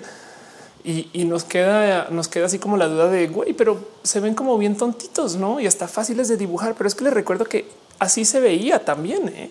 Y entiendan que el canon de Thundercats es raro. Güey. Un niño de 12 años agarra una espada, se asume en el cuerpo de un hombre de 24 y lidera a otro eh, grupo de gatos para que eh, gatos mutantes para que invadan un planeta de una persona que ya lo controlaba, que además estaba durmiendo y descansando, que es Munra, no es, es desde nada. Esto hacía sentido. Eh, y, y, ahora tenemos esto, no? Y a ver, a ver qué nos presentan ahora, pero se los prometo que uno va a ser divertido y dos está usando la simbología de Thundercats eh, yo creo que para, para darle vida otra vez a esta serie que dejamos morir cuando nos la volvieron a presentar, hace sentido. Eh, eh, todas las series las tienen que rehacer, absolutamente todas, todas las buenas. Es más, véanlo como algo bonito, porque es que les voy a decir algo de los remakes, reboots, relaunch, rehash, todas las cosas que usan para relanzar series ahorita. No desaparece el contenido original. ¿Hace sentido? Ah, es que güey, arruinaron mi Star Wars. Pues puedes ver las primeras tres otra vez, no? Y digo, bueno, Star Wars, por ejemplo, porque igual y te las van rehaciendo, pero si le buscan lo suficiente, pueden conseguir las primeras tres como se presentaron en su momento. Dice Doctor Sleep. Otro ejemplo fue Silent Hill cuando pasó de manos japonesas a manos americanas. Rainbow David dice a mí no me encanta, pero me gusta. Mario lo pone. Eh, eh, me tocó ir a una amiga a criticarla porque ya no es tan tierno como antes. Y a mí con gustos intermedios me gustan las dos. Wow. Dice Hamstercha que el gato es un gato gordo. Si es un gato gordo. Dice eh, Monserrat Morato lo que le terminó haciendo Iron Man Evangelion. Anda, Mr. Leches dice lo mejor si hay reboot o remake vuelven a sacar el contenido material original. Eso sería bonito, ¿eh? que igual y te dieron un DVD como con la serie original, eh, pero la puedes conseguir ya.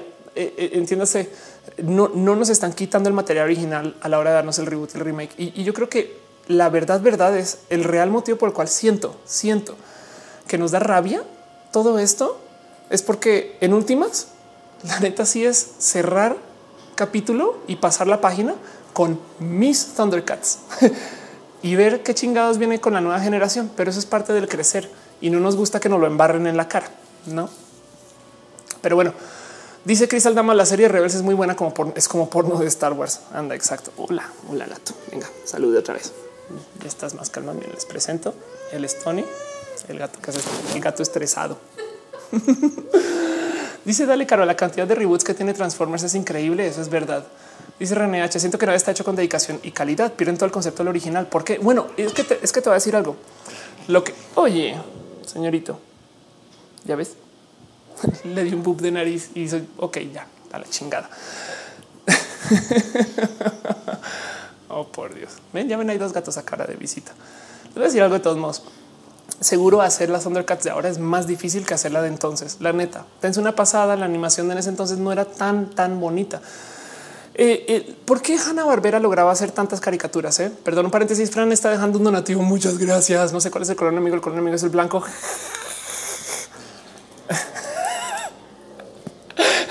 Le dice y respondió. Este es por el color. Tú eres el blanco enemigo. Oye, oye, señorito. Sí, la neta, sí, un poco. Cuando lo ve se pone así. Ay, claro. Pues bueno, en fin. En fin, vamos a ver. Espero si acabo aquí ma- magullada por gatos, todo va a ser en vivo y va a ser muy divertido. Oigan, porque Hanna Barbera era em, tan eh, lo- lograba hacer tantos, tantos personajes. Es que ¿se- recuerdan cómo corrían estos personajes en algún momento, lo- no como que, ajá, como que solo movían los pies, no? Eh, y es que el cuento es eh, rehusaban una cantidad ridícula de, dibujo. Por ejemplo, las caras, el cuerpo, casi casi que solo tenían que animar las piernas para hacerlos correr, porque todo lo demás ya estaba dibujado, estaba dibujado como por capas, por así decir, pues que hoy en Photoshop eso que, pero pues de cierto modo eh, el cuento de, de esta serie es lo que lograron hacer ellos es animar en masa, lograron hacer la maquila de la animación. ¿Hace sentido? Eh, dice Luis Otelo, Tony es el enemigo de hoy. Exacto. Mato está tan calmado. Mato es súper calmado. Yo, yo creo que tenemos la, la teoría que no es gato, no es gato, es Es. Es- ajá, exacto. Es, es como Viene de Melmac. Ajá, viene de Melmac, exacto, a cobrar, a buscar a, a Alf, no casi exacto. Pero pues eh, se, se salvó, no lo comieron allá, afortunadamente. Dice Alpacayos, ¿qué le pasó? Se la comieron los gatos.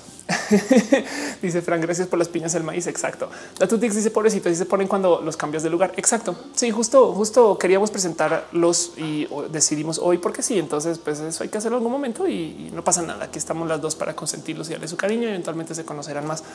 Así toca cuando presentas gatos y, y cómo ven que ustedes son partícipes de esto. Es que chingón acompañar. Dice Polaris Matu, Matu lo ve con cara de compórtate, güey. Estamos en vivo. Matu es súper pro, eh. Sí, sabe que viene la cámara y se sienta y se pone en su lugar para que, en fin. Sí, sí, ya, ya conoce. Sí, es más, uno de estos días me va a pedir maquillista. A ver, a ver, que me pegue aquí la oreja. Ay, ay, ay. Eh, Manuel Sebastián Muñoz Reyes dice Titan Cats. Exacto. Eh, Pau Galín dice quién es el gato. Eh, el gato es el blanco que estaba acá es Tony y este acá es Matu. Dice Hanamichi, el live de hoy está histórico. El peinado bonito, Tony el gato asesino. Gracias. Seiji dice: Mi infancia me di cuenta de ese mismo patrón las chicas superpoderosas Dragon Ball y Dexter. Me llegaba a desesperar lo lentas que eran y la cantidad de frames reciclados. Claro. Em, eh, hoy en día con, em, vean, vean, les voy a decir algo. Eh, es más, voy a buscar otra vez aquí este análisis de eh, a ver dónde te dejé ahora. Aquí estás, aquí estás. Ok. Este personaje es un youtuber que yo creo que publica cuando logra sacar cosas.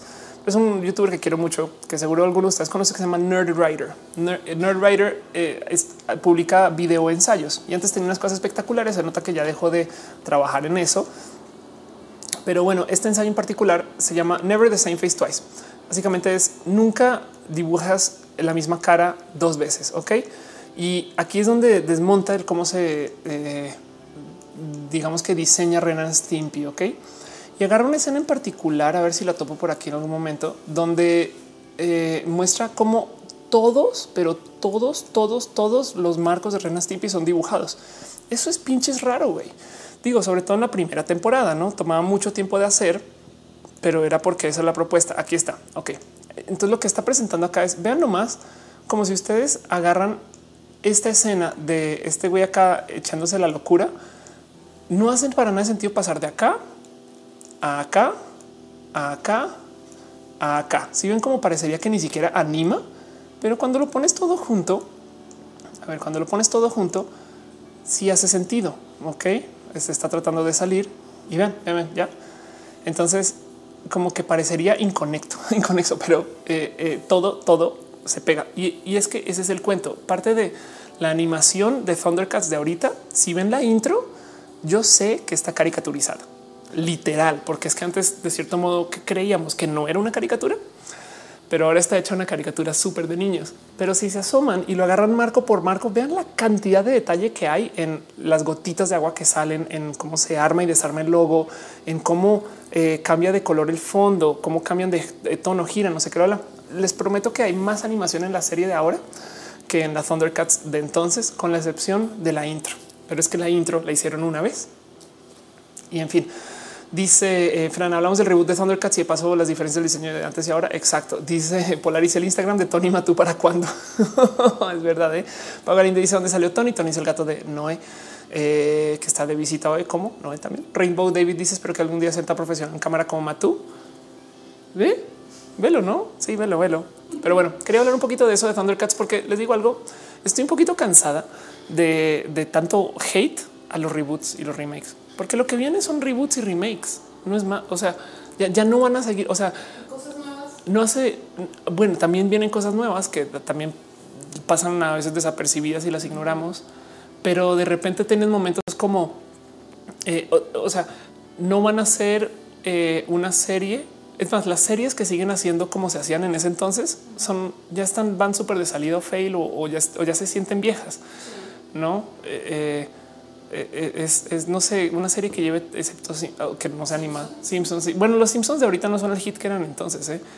pero Law and, and Order, no, no sé. Sí, esa. ¿Sabes? Sí, es ahí exacto. Star Trek tuvo un reboot muy cabrón, güey, muy cabrón. Dos veces, tres, cuatro veces. Es- Star Trek pasó de ser esto. eh, a ver, pasó de ser esto que conocen algunos, que de paso no todo el mundo lo conoce. Eh, pero bueno, este es el, como el básico de Star Trek, eh, que son estos personajes que eh, de paso están súper colorinches porque entiendan que esto es tan viejo que se diseñó así porque salió con la tele a color, salió con, con cuando se estaban presentando las teles a color. Entonces, básicamente, esto de las cosas más tristes que aprendí en mi vida es cuando el día que descubrí que Star Trek se hizo así eh, porque querían vender teles a color y ya. Entonces es como el video demo de las teles a color. Hola, Tony. Ya sé, Tony. Sí, yo sé. Oye.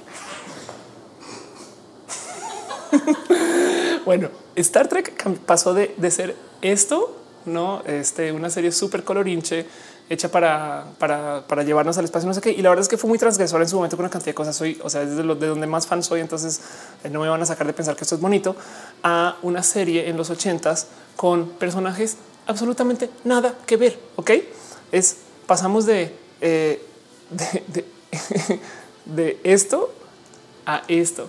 Y, y los fans de la serie no dudo que se enloquecieron en su momento. Pero aún así, la mejor serie de Star Trek es The Next Generation. Pum, expl- explosión. Seguro ahora todo el mundo me va a regañar por eso.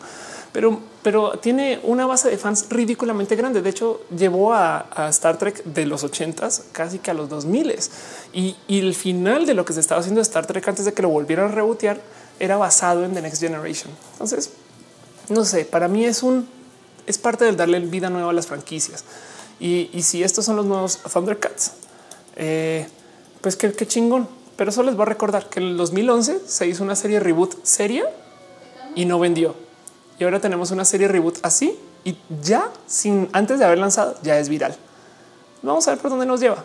Y, y- y más bien quería platicar esto con ustedes, porque de nuevo, la vieja ahí sigue, ¿ok? Dice Polaris, me hizo berrinche, sí me hizo berrinche, pero pues eso pasa con los gatis. Yo los quiero mucho, los gatis en general. José Com dice, recuerdo con cariño a Catherine Janeway, yo también.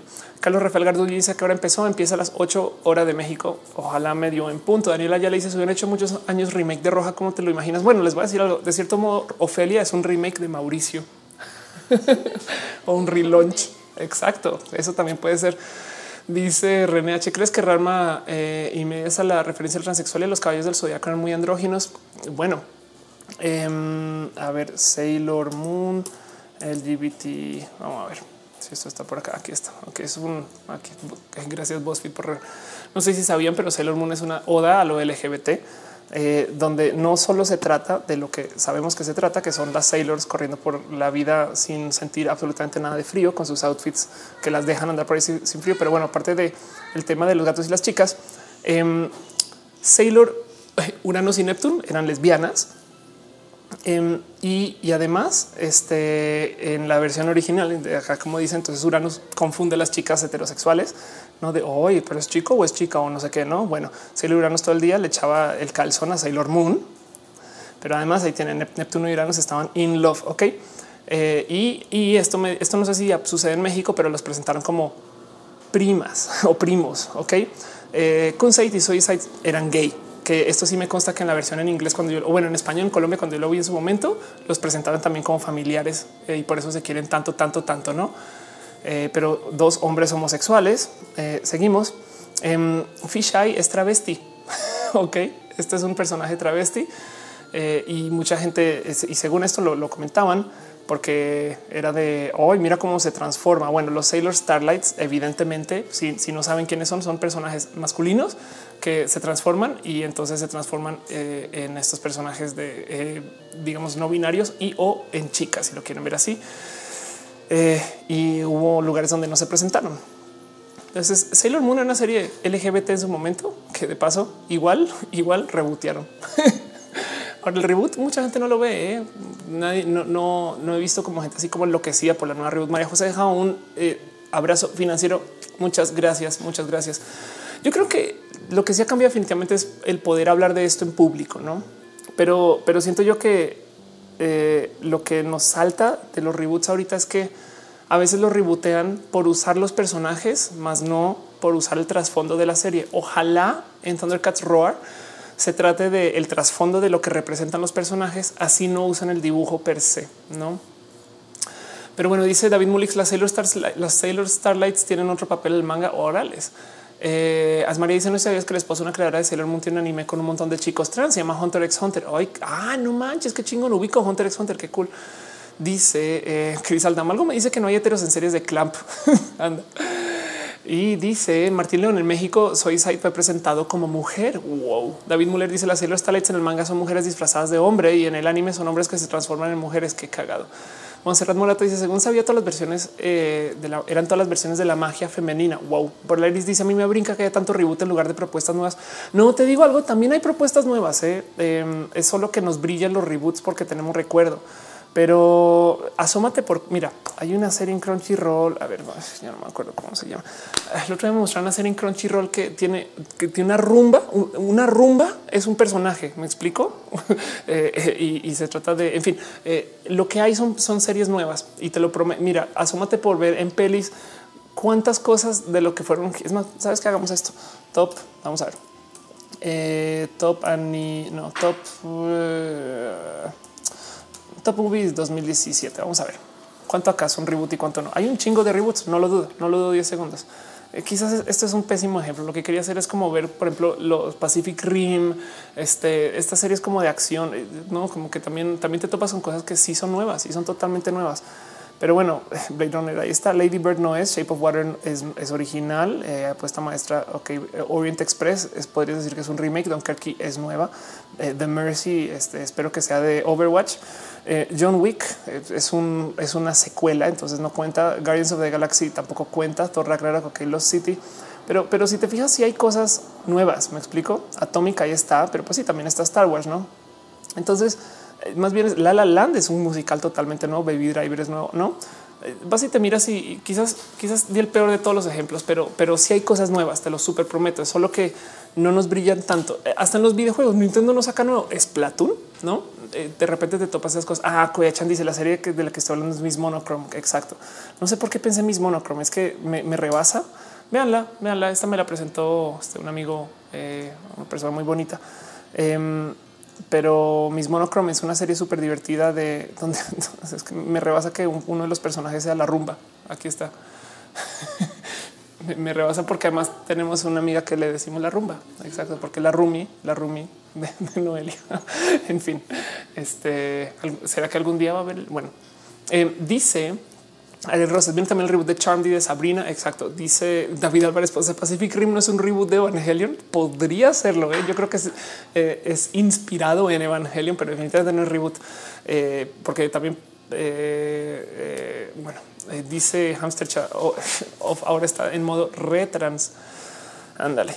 Dice Polaris. Bueno, sí hay mucha animación chida, no como Bob's Burger y We Bear Bears. Exacto. Hay una por ahí donde que creo que son gatos que son bananas. Son, ajá, exacto. Vamos a buscar esto. Eh, banana. Está también el del huevo en depresión.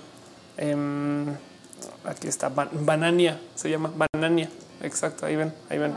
Sí, banania. Exacto. Entonces ven, son las bananas que eh, luego si le dan chance, mira, oh, mira, se ven deliciosos y resulta que de estas una de estas bananas, eh, por raros motivos de la vida, son realmente gatos. y esto es Banania y es súper adorable y está en Crunchyroll. Este anuncio, ojalá este show fuera patrocinado, pero no lo es. Eso también es una serie nueva. Dice Arturo Teme, hace rato que no puede roja. Hola. Dice Ariel, eh, ojalá no rebuten a Salem. El Salem que era todo como, eh, no como todo animado, como con las patas. Oh, hola, hola, soy Salem soy Salem. Bueno, dice Polaris Tama. Claro, el, huevito triste. Guillermo 23 es un súper inspirado en Evangelio Pacific Rim, sobre todo las dos. Exacto. Dice eh, la Tutix Banania Fans. Exacto. Pero un dice a mí me cuesta mucho aceptar recomendaciones de nuevas animaciones. Tengo un poco de adulto contemporáneo. ¿Qué ves, Penum? Entonces, por mera curiosidad, digo, se vale, se vale consumir de todo. Es más, esta es otra cosa. Puede que ninguno de nosotros, si nos hubieran dicho que relanzaron Thundercats, nos hubiéramos enterado. Nada. Nada, sí, no, y, capaz si llevan dando seis meses y no te enteras de nada. Es como es no somos target, no es también es, es a ver, lanzaron el rediseño de las tortugas ninja y, mucha gente se quejó, pero nadie vio la serie nueva de las tortugas ninja para ver si vale la pena darles chance o no. no mientras tanto, hay unos niños ahorita que son súper fans de las tortugas ninja por esa serie y capaz si se, eh, se van a enterar en un año o dos o en diez. Hoy no manches, hay una peli de eso, güey, súper vieja Wow, qué locura. Son botargas. Wow, wow, qué pedo. María José dice hay una versión masculina de Sailor Moon que se llama Uy, puta, no sabes cuánto tiempo llevo buscando ese nombre. Hinan, este, eh, uh, ah, madre mía, Binan Coco. Binan Coco. No, bueno, qué locura. Es que sabes que eh, hace rato por ahí vi un GIF de alguien que me compartió eh, eh, estas animaciones, las, animaciones de transformación de estos personajes. Y desde entonces nunca chingado supe cómo buscarlo. Entonces acabas de dar como con mi sangrial y como que lleva mucho tiempo pensando en qué chingas. Y sí, justo, justo son estos chavales que se transforman, pero es súper genderqueer y como, como quiero esto. No manches, que, güey, por esto hago roja. Gracias, gracias, gracias por, por educarme. Aprendo yo más de roja que lo que puedo enseñar. Me queda claro, güey. Pero bueno, esto pasó. Seguro este roja iba a estar llenísimo de copyright strikes. Me vale madres porque encontré por fin esta animación. Ay, gracias. Rainbow David dice Devilman Crybaby. Me encantó. Descubrí que ya había visto las animaciones originales. Me acordé que me aburrían. Dice Arturo: hay una serie de Sailor Moon mixta llamada Power Rangers. ¿Qué? no, estaba en el chiste. ¿eh? Emanuel B dice: cuando el reboot de Ofelia, pues estaba a mostrar cómo era yo en la precuela. a ver, aquí está esto, esto era yo. Vamos a ver cómo era, cómo era yo en la temporada 1. Es para que se, para, para que diga, para que, para que igual me veo igual, no seguro. Esto soy yo entrando a aldea digital. Vean, a ver, vamos, a tratar. Podría ser yo todavía con una peluquita. Qué pedo hablando del tequila Bali. Vean, vean, vean, esto yo aquí antes del reboot. Así me veía, güey. O sea, horrible. Hoy en día soy toda una caricatura, güey. ¿Qué, pedo con ese dude ahí atrás? ¿Qué está? ¿Quién es ese dude que entra? Tiene una mochila de Domo Kun. Este y ve, pasa y la muestra así de hola, hola, mochila. Ahí le vendo la mochila. No, qué cagado eso, güey. qué divertido. No más para que entiendan, esto fue en el 2009. Yo llevo, ya voy para 10 años de estar haciendo las bobadas que hago en cama. Ole.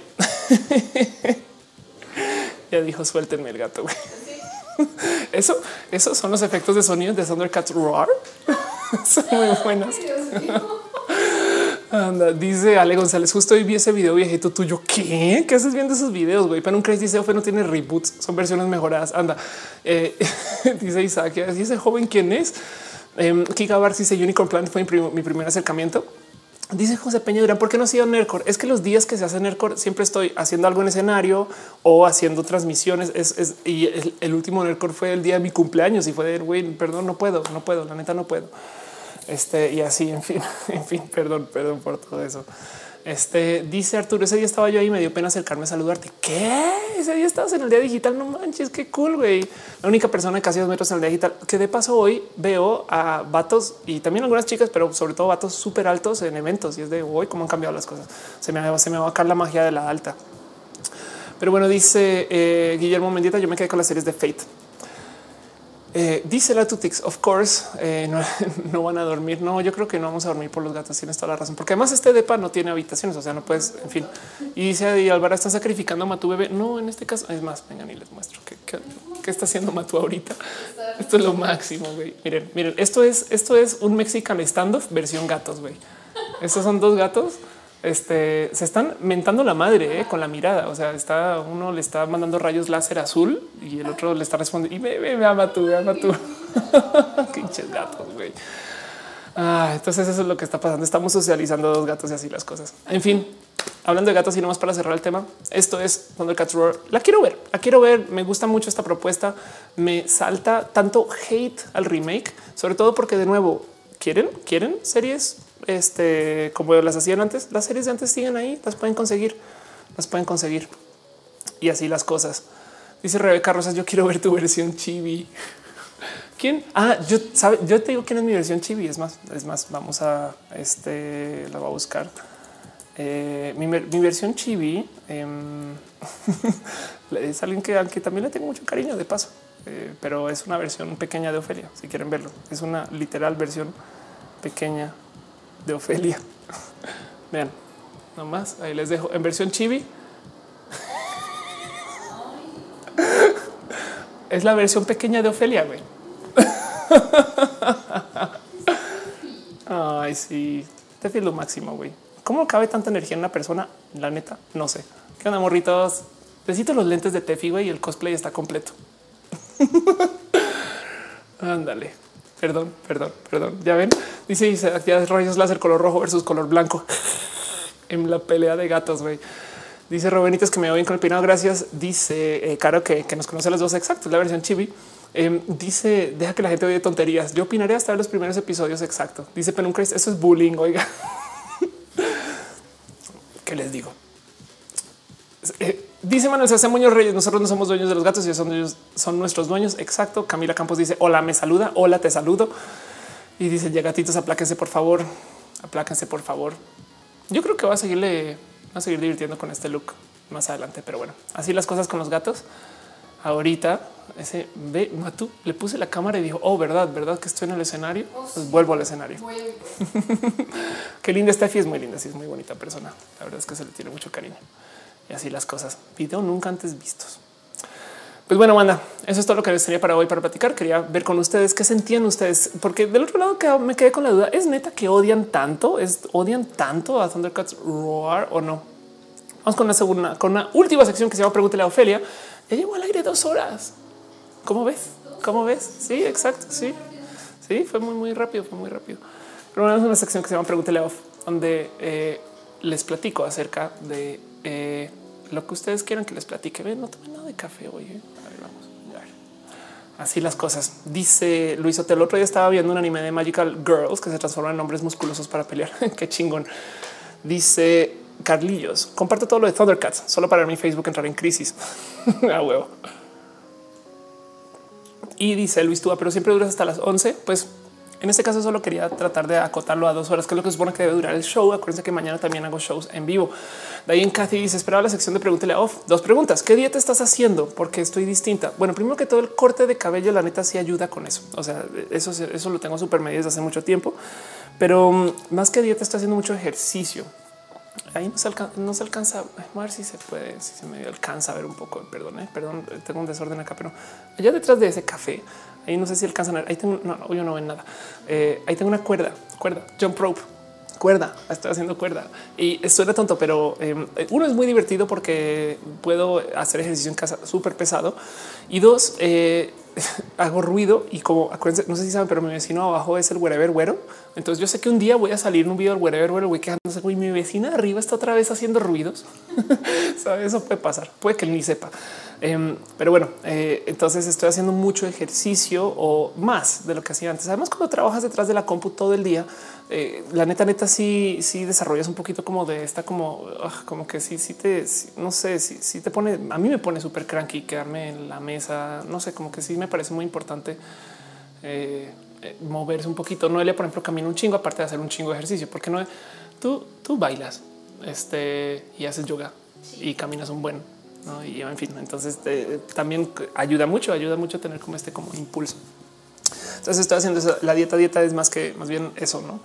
Pero bueno, dice Jiménez Sánchez, ¿qué opinas del debate presidencial? Estoy, fui fan total de, para los que nos enteraron, ayer hubo debate presidencial en la Ciudad de México, estuvo muy bonito porque fue, tuvo un formato donde yo creo que lo que están tratando de hacer es lo siguiente, traer a eh, presentadores o moderadores que fueran un poquito más jóvenes que lo que normalmente le habla en, los debates presidenciales. ¿no? Entonces, a ver, debate INE. A ver si, se aparece debate INE. Em, y entonces pasaron cosas muy bonitas porque fueron la palabra colombiana para lo que quiero decir es fueron muy altaneros, fueron muy directos los moderadores y literal los interrumpían. Es de a ver, a ver, a ver, pero me respondes esto. ¿Qué, pasó aquí? güey? Y entonces eh, se sintió bonito. Yo sé que están los políticos tienen que decir las cosas que tienen que decir, no? Pero, pero se sintió bonito ver cómo eh, los sacaban de sus casillas un poquito con las otras cosas. Salieron cosas que claramente estaban o improvisadas o, cero planeadas. Y eso, eso yo creo que fue bonito, no? Eh, y está bien. Eh, dice Itzel Chávez, hablando de remakes, hay un libro, La canción de Aquiles, que es como el remake de la Iliada. Exacto. Dice Dale Caro, ¿qué opinas de que López Obrador contestó para el meme? Yo creo que ellos saben muy bien que los memes los promocionan entonces eso pasa. Dice Manuel que si se algo el neuromarketing, que básicamente es este estudio donde monitorean cómo se comporta tu cerebro eh, para ver qué tipo de señales eh, te pueden presentar, para ver cómo respondes mejor. Pero de, dejando eso de lado de saber qué es el neuromarketing, sé muy poquito de dónde está ahorita, qué hay, cómo va, etc. Pero bueno, Edgar Chávez dice: Yo sabía Thundercats, no sabía Thundercats, la veré, pero extrañaré mis gatos hipermasculinos en mayas. Esos son, son gatos masculinos en mayas. En mayas. Ajá humanizados. Exacto. Dice Coachon que me veo más bronceada. Es que ya estoy ajustando también un poquito las luces este, y me maquillé tantito diferente. Dice Eve Chávez Cordero que si cambia de mixer, cambia de mixer. De hecho, no cambia de mixer. ¿eh? Este lo tenía guardado desde antes que comenzara roja, pero em, no lo. Esto está pasando. Este pero no lo, no lo había usado porque me lo, lo, encontraba como de hoy voy a sacar el mixer grande y no sé qué. Y ya dije, sabes que Ophelia, te tienes que poner seria, usa el mixer como es y, arregla tu audio y monitorea bien. Y eso es justo lo que estoy haciendo. Espero que este show se escuche mucho mejor que los anteriores porque es la idea, no? Eh, dice Mr. Leches que si he escuchado sobre la improlucha, he ido a la improlucha, he querido ser parte de la improlucha, les tengo mucho cariño, no hacen improlucha hace varios años eh, y es una lástima, pero para los que no ubican improlucha es un show espectacular eh, donde van los mejores improvisadores. Eh, bueno, hay mucho, hay una cantidad de gente que va a odiar la improlucha y, y, literal la van a presentar y describir como la peor impro que existe. Eso también lo he escuchado porque es muy, em, a ver, eh, si es como el, McDonald's de la impro, no es, muy digerible. Entonces, básicamente es em, improvisadores en formato de ring eh, presentando un gran show de impro que es un poco complejo, que saben que ahora que lo pienso es más hablando de impro. Gracias por, hablar de este tema. Eh, dense chance si quieren ver impro bonita, espectacular.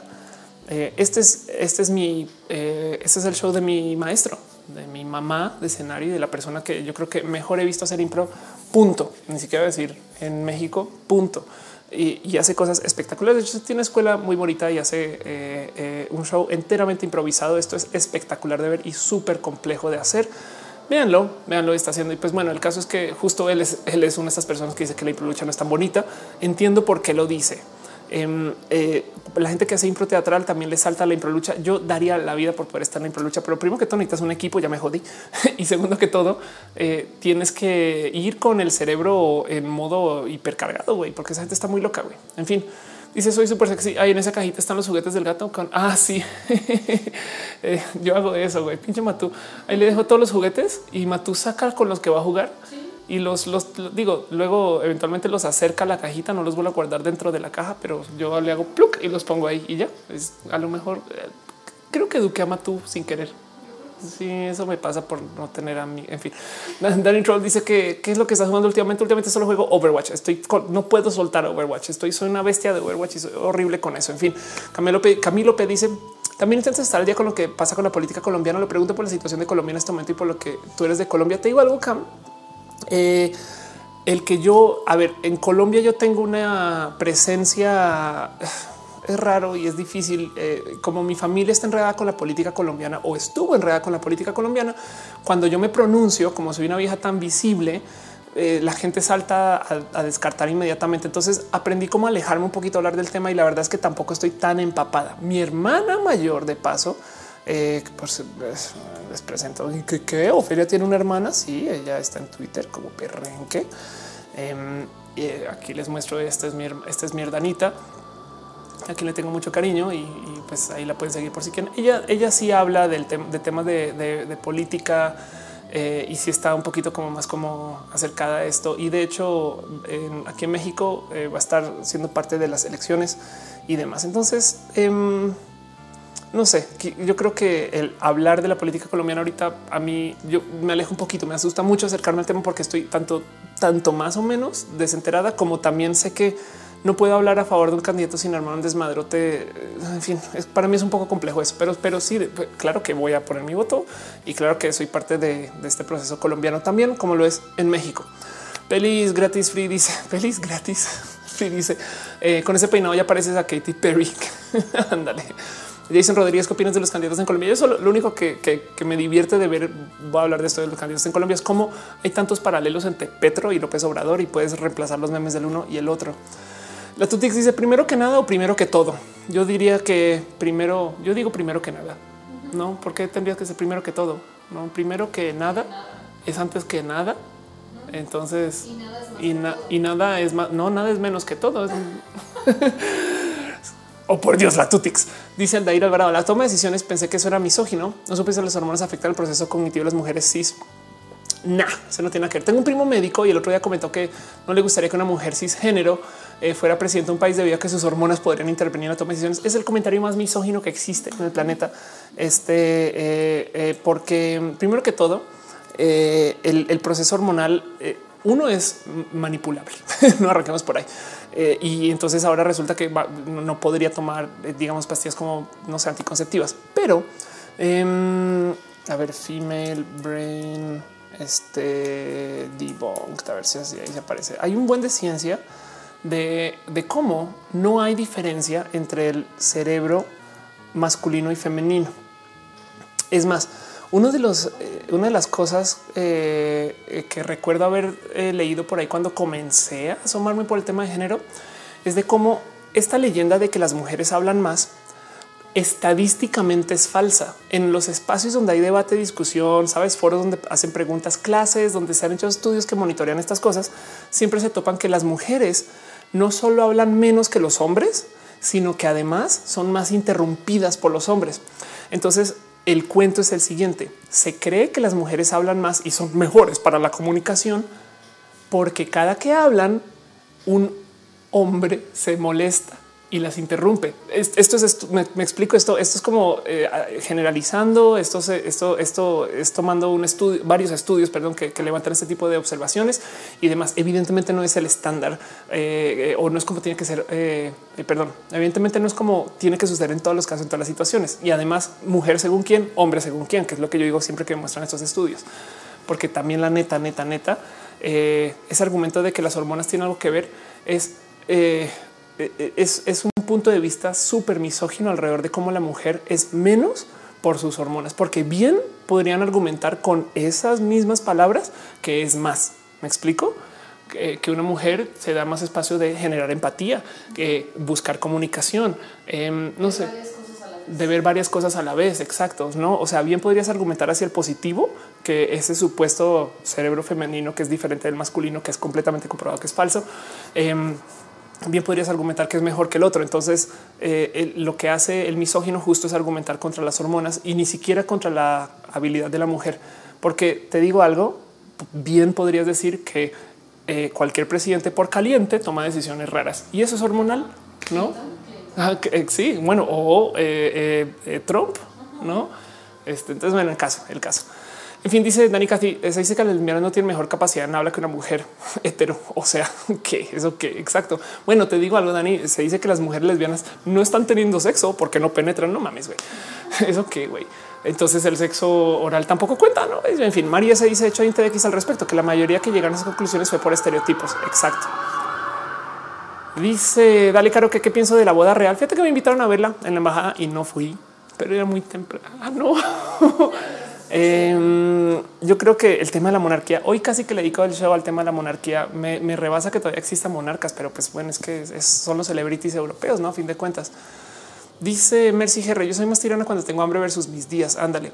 Dice Sorban Drake, si es capaz de hacer su trabajo, su trabajo bien, me vale si es hombre o mujer. El punto aquí es desconectarnos de ese pensar de que las hormonas te transforman en algo que solo en el caso de las mujeres es negativo, ¿no? Eh, dice Isaac, ya, llegaron por el otro gato. Anda, exacto. Dice Carlos Rafael, ¿quién crees que es el mejor candidato en México? Yo creo que no tenemos buenos candidatos, pero hay que elegir bien sobre qué apoyar a cada quien. Eh, y, entender que los votos puede que no vayan con eh, lo nuestro, pero que igual, igual y sí ayuda mucho que un candidato represente algo que puede reverse, reflejar el futuro. Por ejemplo, el tema de la educación si me llega al corazón. Es de, pues bueno, si ya no van a, si ya no vamos a hablar de lo LGBT, por lo menos que hablemos de la educación y eso puede, puede tener un impacto hace unos años, no? Pero puede ser, en fin, puede ser un tema, pero no, no, no quisiera presentar un candidato por encima de otro. Lo que sí voy a decir es eh, no vamos a saber nada de los candidatos hasta que se pongan todos los votos y eso sí es muy importante. Aldair Alvarado dice el que decía que una mujer no podía gobernar debido a eso en este momento me quedé sin armas de debate porque estudio arquitectura. Anda. Fernando García dice eh, que me veo bien. Muchas gracias. Edgar Chávez dice no, bueno, de hecho es más fácil que un hombre tome malas decisiones por el sexo que las mujeres por su supuesta hormonalidad. Exacto. De hecho, en fin, la Tutix dice monarquías. Luego, ¿quién es el tercer mundista? Anda. Eh, Mr. Leches dijo, lo dijo el primo incómodo. ¿Ah, ¿Crees que el señor de los tamales, el señor de los camotes se ponen de acuerdo para repartirse los días que pasan por mi casa? y así abarcan varios streams. Ah, claro, porque lo que quieren es promoción, no? Eso eso, eso, eso también es lo que está, lo que puede estar pasando, que eh, ya sabemos que hay un dude que vende tamales, no? Porque se pone en el stream y así las cosas. Ahí está este el otro gato. Están, está haciendo calor para los gatos, no? Se, se, ponen así, no es así les gusta. En fin, dice eh, Edgar Jair bien Twitter que religión a Maduro. ¿Qué está pasando? Nada, pues eso yo creo que es una desafortunada eh, este, eh, consecuencia del mismo gobierno de Maduro. No es, algo que ya desafortunadamente esperamos que iba a suceder. Es una lástima eh, porque tengo entendido que básicamente todo aquello que está pasando en Venezuela tiene una altísima culpabilidad de lo que está pasando con Maduro y, pues a ver qué pasa con Venezuela. Yo recuerdo Venezuela en 96, 97 como un lugar espectacular. pero bueno, em, dice, en, perdona, a Alexander Ubaldo Villa deja eh, eh, un abrazo financiero para un café. Muchas gracias. Muchas, muchas, muchas gracias. Eden Irene Valdivia dice si la transexualidad es eventualmente despatologizada, esperemos pronto. ¿Qué herramienta crees que las personas trans vamos usar para solicitar hormonas en la salud pública? te digo algo, lo he pensado tanto justo. Ese es el único argumento.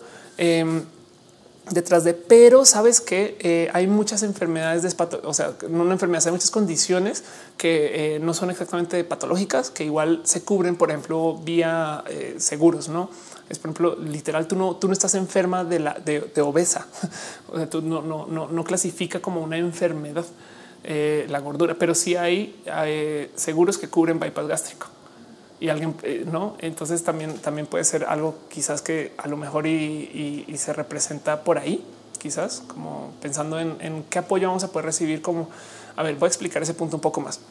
Hay un chingo de apoyo para la gente trans en unos lugares muy selectos como la Ciudad de México y chingo de apoyo también. Yo sé que podría ser más, pero el caso es entonces la ciudad nos regala las hormonas. Yo no voy por esas hormonas. De paso, el otro día alguien me pone en Twitter esa, ese Mauricio Pastrana vive del erario. Yo cuál qué, cómo, cómo cobro el erario? No a dónde va, señor don erario? Este me puede dar mi cheque. No, ajá. bueno, en aquel caso y porque y cuando, cuando indagué un poquito me decían es que porque recibió hormonas de la clínica Condesa. Yo no, perdón, pero yo no voy a la clínica Condesa hace mucho, mucho, mucho tiempo, eh, desde que eventualmente puedo pagar mis hormonas. Pero entonces em, el caso es hay apoyo y el cuento es si despatologizan lo trans, o sea, si ya no se considera una enfermedad, un desorden mental, lo que sea, eh, cómo se va a argumentar que la gente trans reciba apoyo. Y, yo creo que no más el mero concepto de eh, desde el punto de vista del daño social que le puede causar eh, a una comunidad, que haya gente rebuscándole cómo se pone la transición porque eh, se sienten todavía atrapados en su disforia. No sé qué me explico. No sé, yo, yo, creo que hay modos fáciles de argumentarlo detrás de el, mero eh, maltrato que se le da a la gente trans. Em, y, aún así me parece complejo porque si, si lo piensas de cierto modo, lo que hacen los programas como la Clínica Condesa es binarizar a la sociedad un poco. No, la Clínica Condesa en particular no te da tratamiento si tú no eres mujer, mujer, mujer. Super, o sea, si tú dices que jugaste con carritos de chiquitas, ya te dicen, güey, perdón, pero tú no eres tan trans o trans, eh? perdón. Y dices, no mames, eso, eso qué? Y eso yo creo que toca negociarlo un poco también. ¿eh? Eh, pero como sea, hay mucho apoyo de gobierno para una cantidad de cosas que no son necesariamente eh, cosas que encajan dentro de una patología. Y eso yo creo que solito da precedente a, que a pedir apoyo para lo trans o el mero hecho de que ya existe. en fin, dice Darika, ¿qué significado tiene las uñas negras del resto de las rojas? Ninguno. ¿eh?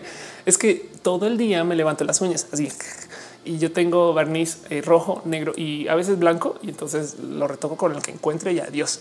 Erika Aguilar dice por un protocolo para poder hacer el TRH por medio del seguro social. Ahora hay un protocolo para ay, sabes qué eso me pasa por desorganizada. Tenía una cosa más que mostrarles ¿eh? Eh, y a ver, porque me lo mandaron por DM hablando de protocolo. Esto lo, como lo comparto. Me lo mandó la gente bonita de Conapred. Es que ya ven, eso me pasa por no organizarme bien. Bueno, les comparto. Em, la gente con Conapred me pasó este dato. Esto es eh, el protocolo del INE para el voto trans. Esto es súper importante. El otro día hablé con una chica activista y me decía, güey, no puedo creer que esto pasó, pero no sé si recuerdan que en noviembre del año pasado la gente trans en la Ciudad de México, creo, o en el punto, entre comillas, perdimos el derecho al voto. Entre comillas, el tema es salieron a decir, a ver, si vas a votar, te tienes que ver exactamente como, como estás en tu identificación, no?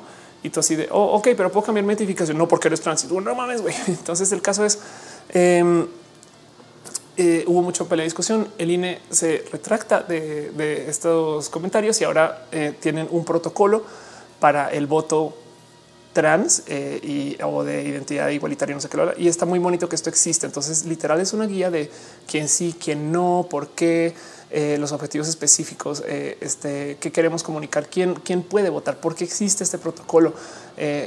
no, básicamente documentaron a fondo en esta pequeñísima, inmensa pared de texto el por qué la gente trans puede votar. Suena raro, pero es bonito que esto exista. ¿Me explico?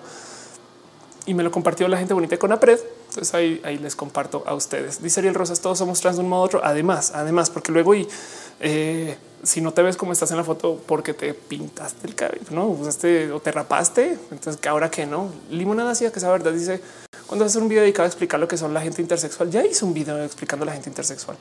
Eh, lo encuentras. A ver, es la entrevista a Caro, nuestro martillo René, eh, que está aquí en el chat. Eh, de dale caro. Dale caro. A ver, dale caro, of course. Eh, YouTube, eh, quien de paso es intersexual. Ah, ay, qué bonito. Ay, qué chingón. Busqué mi video entrevistando a Caro y me encontré con un video donde Caro me entrevistó a mí in Soviet Russia, Caro interviews you. ¿Qué pasó? ¿Esto cuánto tiempo tiene, Caro? Qué chingón. Hashtag tren del mame. Esto se publicó en noviembre 10 del 2016. Pero bueno, mi video eh, para que veas si, si, quieres. Este es un ay, qué bonito, qué chingón, eh, qué cool. Hablar con Caro es lo máximo. Em, acá fue entrevistando a Caro justo en este sillón y, y, el tema es si XY es hombre, XX es mujer. Entonces, ¿qué es XXY? y hablamos de la intersexualidad eh, a fondo detalle. Caro nos contó mucho más y pues Caro básicamente es la persona experta en este tema. Pero bueno, ay, qué cool. Eh, eso es Dale Caro, quien es el martillo, el Van Hammer del chat. Mari ese dice pasa el link. Ah, ya te lo paso. Quieres el link de este video, no? Claramente. Ándale, dice Fredo Mercury transdimensional, translaboral, transcapilar. Sí, no, la neta es que si vienen un chingo de, eh, de, cosas que vamos a seguir atravesando. Alma Sánchez dice un buen amigo no le gustaron renovar su credencial porque tenía tatuados los ojos what y pensaban que eran pupilentes y tenían que ser como el eh, tenía. Ah, ya entiendo los que lo, llena de color, no? Este sí, ya entendí. A ver, ay, tatu, qué oh, qué bonito. Es que a ver qué locura, güey. Sí, claro, le dijeron te quitas esos pupilentes, chinga, chinga madre, no? Y él así de no es que así son, güey. Lo juro que así son. Wow, qué bonito. Ay, qué desmadre. ok, acá hay caso. Estos son tatuajes de verdad. Esos son ojos tatuados, güey. Esto tiene que doler. Bueno, todos los tatuajes, pero en fin, pues como sea, yo aprecio y admiro esto es real, esto es real, esto es gente tatuándose, esos tatuajes se pueden hacer. No manches, qué cool, güey. Como esto, esto sí sabía que se podía hacer, tener cambiar como el color. Este así, o sea, no el color, o sea, el color de, de donde todo de, lo opuesto, donde todo el mundo se quiere cambiar el color. O sea, de lo blanco lo puedes hacer azul. Eso. Ay, qué locura. Dice, dale caro, transedad. Uy, de esas hay un chingo. Eh, de, hoy no, no, yo, yo no tengo 30 todavía, lo juro. Eh, o, no tengo 40 todavía. Sol Mandrick dice, eh, soy nuevo aquí, así que por curiosidad, ¿qué género de videojuegos te gustan? Em, lo que más juego ahorita es Overwatch, pero este soy muy fan de Mega Man. Ándale, qué chingón. Dice Simi James, Simi Jaime Soler, gente Tinder sexual de esas también hay. ¿eh? Dice Hawk Furtado, lo hacen con tintas vegetales. Qué chingón. Retesam dice: Me retiro a descansar. Excelente programa. Muchas gracias. Y Jason Rodríguez dice: ¿Qué opinas del nuevo libro de Pepito? Cómpralo. Está súper bonito. Está chingón. Me parece espectacular que hagan libros del tema de lo LGBT. Es, como wow. Y además, Pepito hacen cosas muy bien. Los quiero mucho. Ellos eh, hacen las cosas bonitas. En fin, pero bueno, dice Daniel Romero: tatuarse los ojos es muy peligroso aún. Ándale. Ralkai Shikara dice creo que el problema sería que los votos eh, se dividen demasiado, el que gane obtenga la victoria por muy poco y no representa la mayoría. Eso es verdad. Y yo por eso insisto que en México deberíamos de tener una segunda vuelta como en el resto latino. Bueno, no en el resto, pero como en un chingo de lugares en Latinoamérica. Rekai Shikara dice mi madre tiene 10 desde hace, tiene 30 desde hace 10 años. Tu mamá es transedad. dice Kate Corona, ¿tú haces animación o de qué son los renders que algunas mencionaste? Yo no recuerdo. ¿eh? Ah, no, los videos, los videos, no, no, no, no, no animación per se. Tengo un hashtag de hecho para que veas cuando, cuando me da por editar un video a mí, porque ahorita los edita Daisy del Carmen, le tengo mucho cariño. Mi problema es que yo me clavo mucho.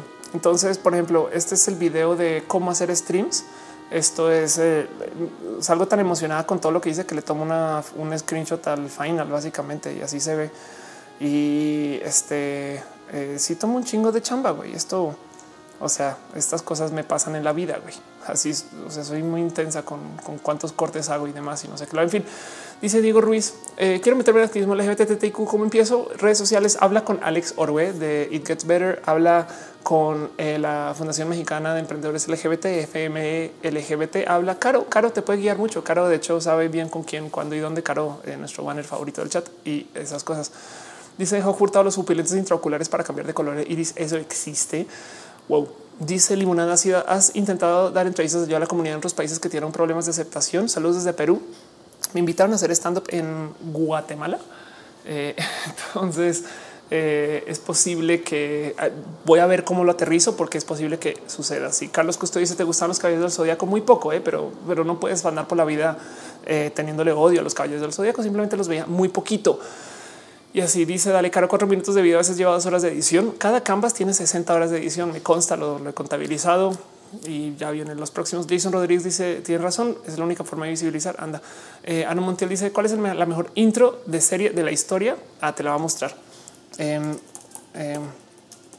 la mejor intro de serie de la historia en la existencia de las intros de las series, eh, en mi opinión, es esto, es el, show. La tienen que ver ustedes porque tiene audio. Yo acá no trato de no mostrar audio solo para no embrollarme con el tema de, los audios, pero esto es, esto es la intro de X-Men en Japón y es la cosa más épica. O sea, esto es una rola de metal en lo que es ¿no? este, pasando por cómo son los X-Men eh, para Japón.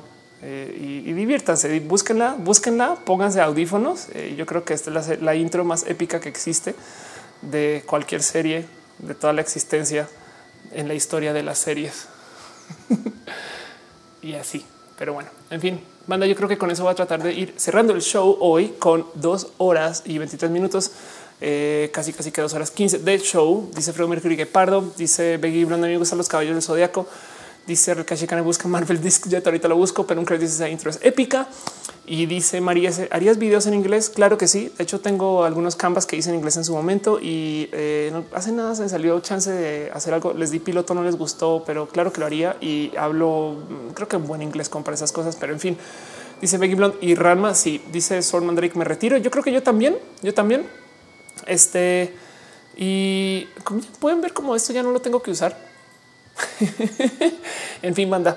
Cuéntenme ustedes. Muchas gracias por acompañar. Muchas gracias por ser parte de esto y ser parte de este show. Este ahí tenemos a Matú que se está, eh, diciendo que, hay otro gato y otro gato, otro gato por aquí o qué, qué pedo, qué pedo. Muchas gracias, banda, por estar acá. Gracias especiales a la gente que deja sus abrazos financieros y su cariño eh, desde YouTube, el Twitch, los suscritos y la gente que apoya desde el Patreon. Un abrazo especial a David Álvarez Ponce, Alex Osorio, un abrazo a que Rubio, Trini, Patacoins, Alejandro Alcántara, Yahir Lima y a Fran, Fran de Salesforce. Va a seguir promocionando eso. Em, y además de paso, em, también muchas gracias a la gente que deja su abrazo financiero en YouTube, a Fran, Sofía Moreno de Legion, Fran, otra vez Fran, Fran, a María José y Alexander Ubaldo Villa.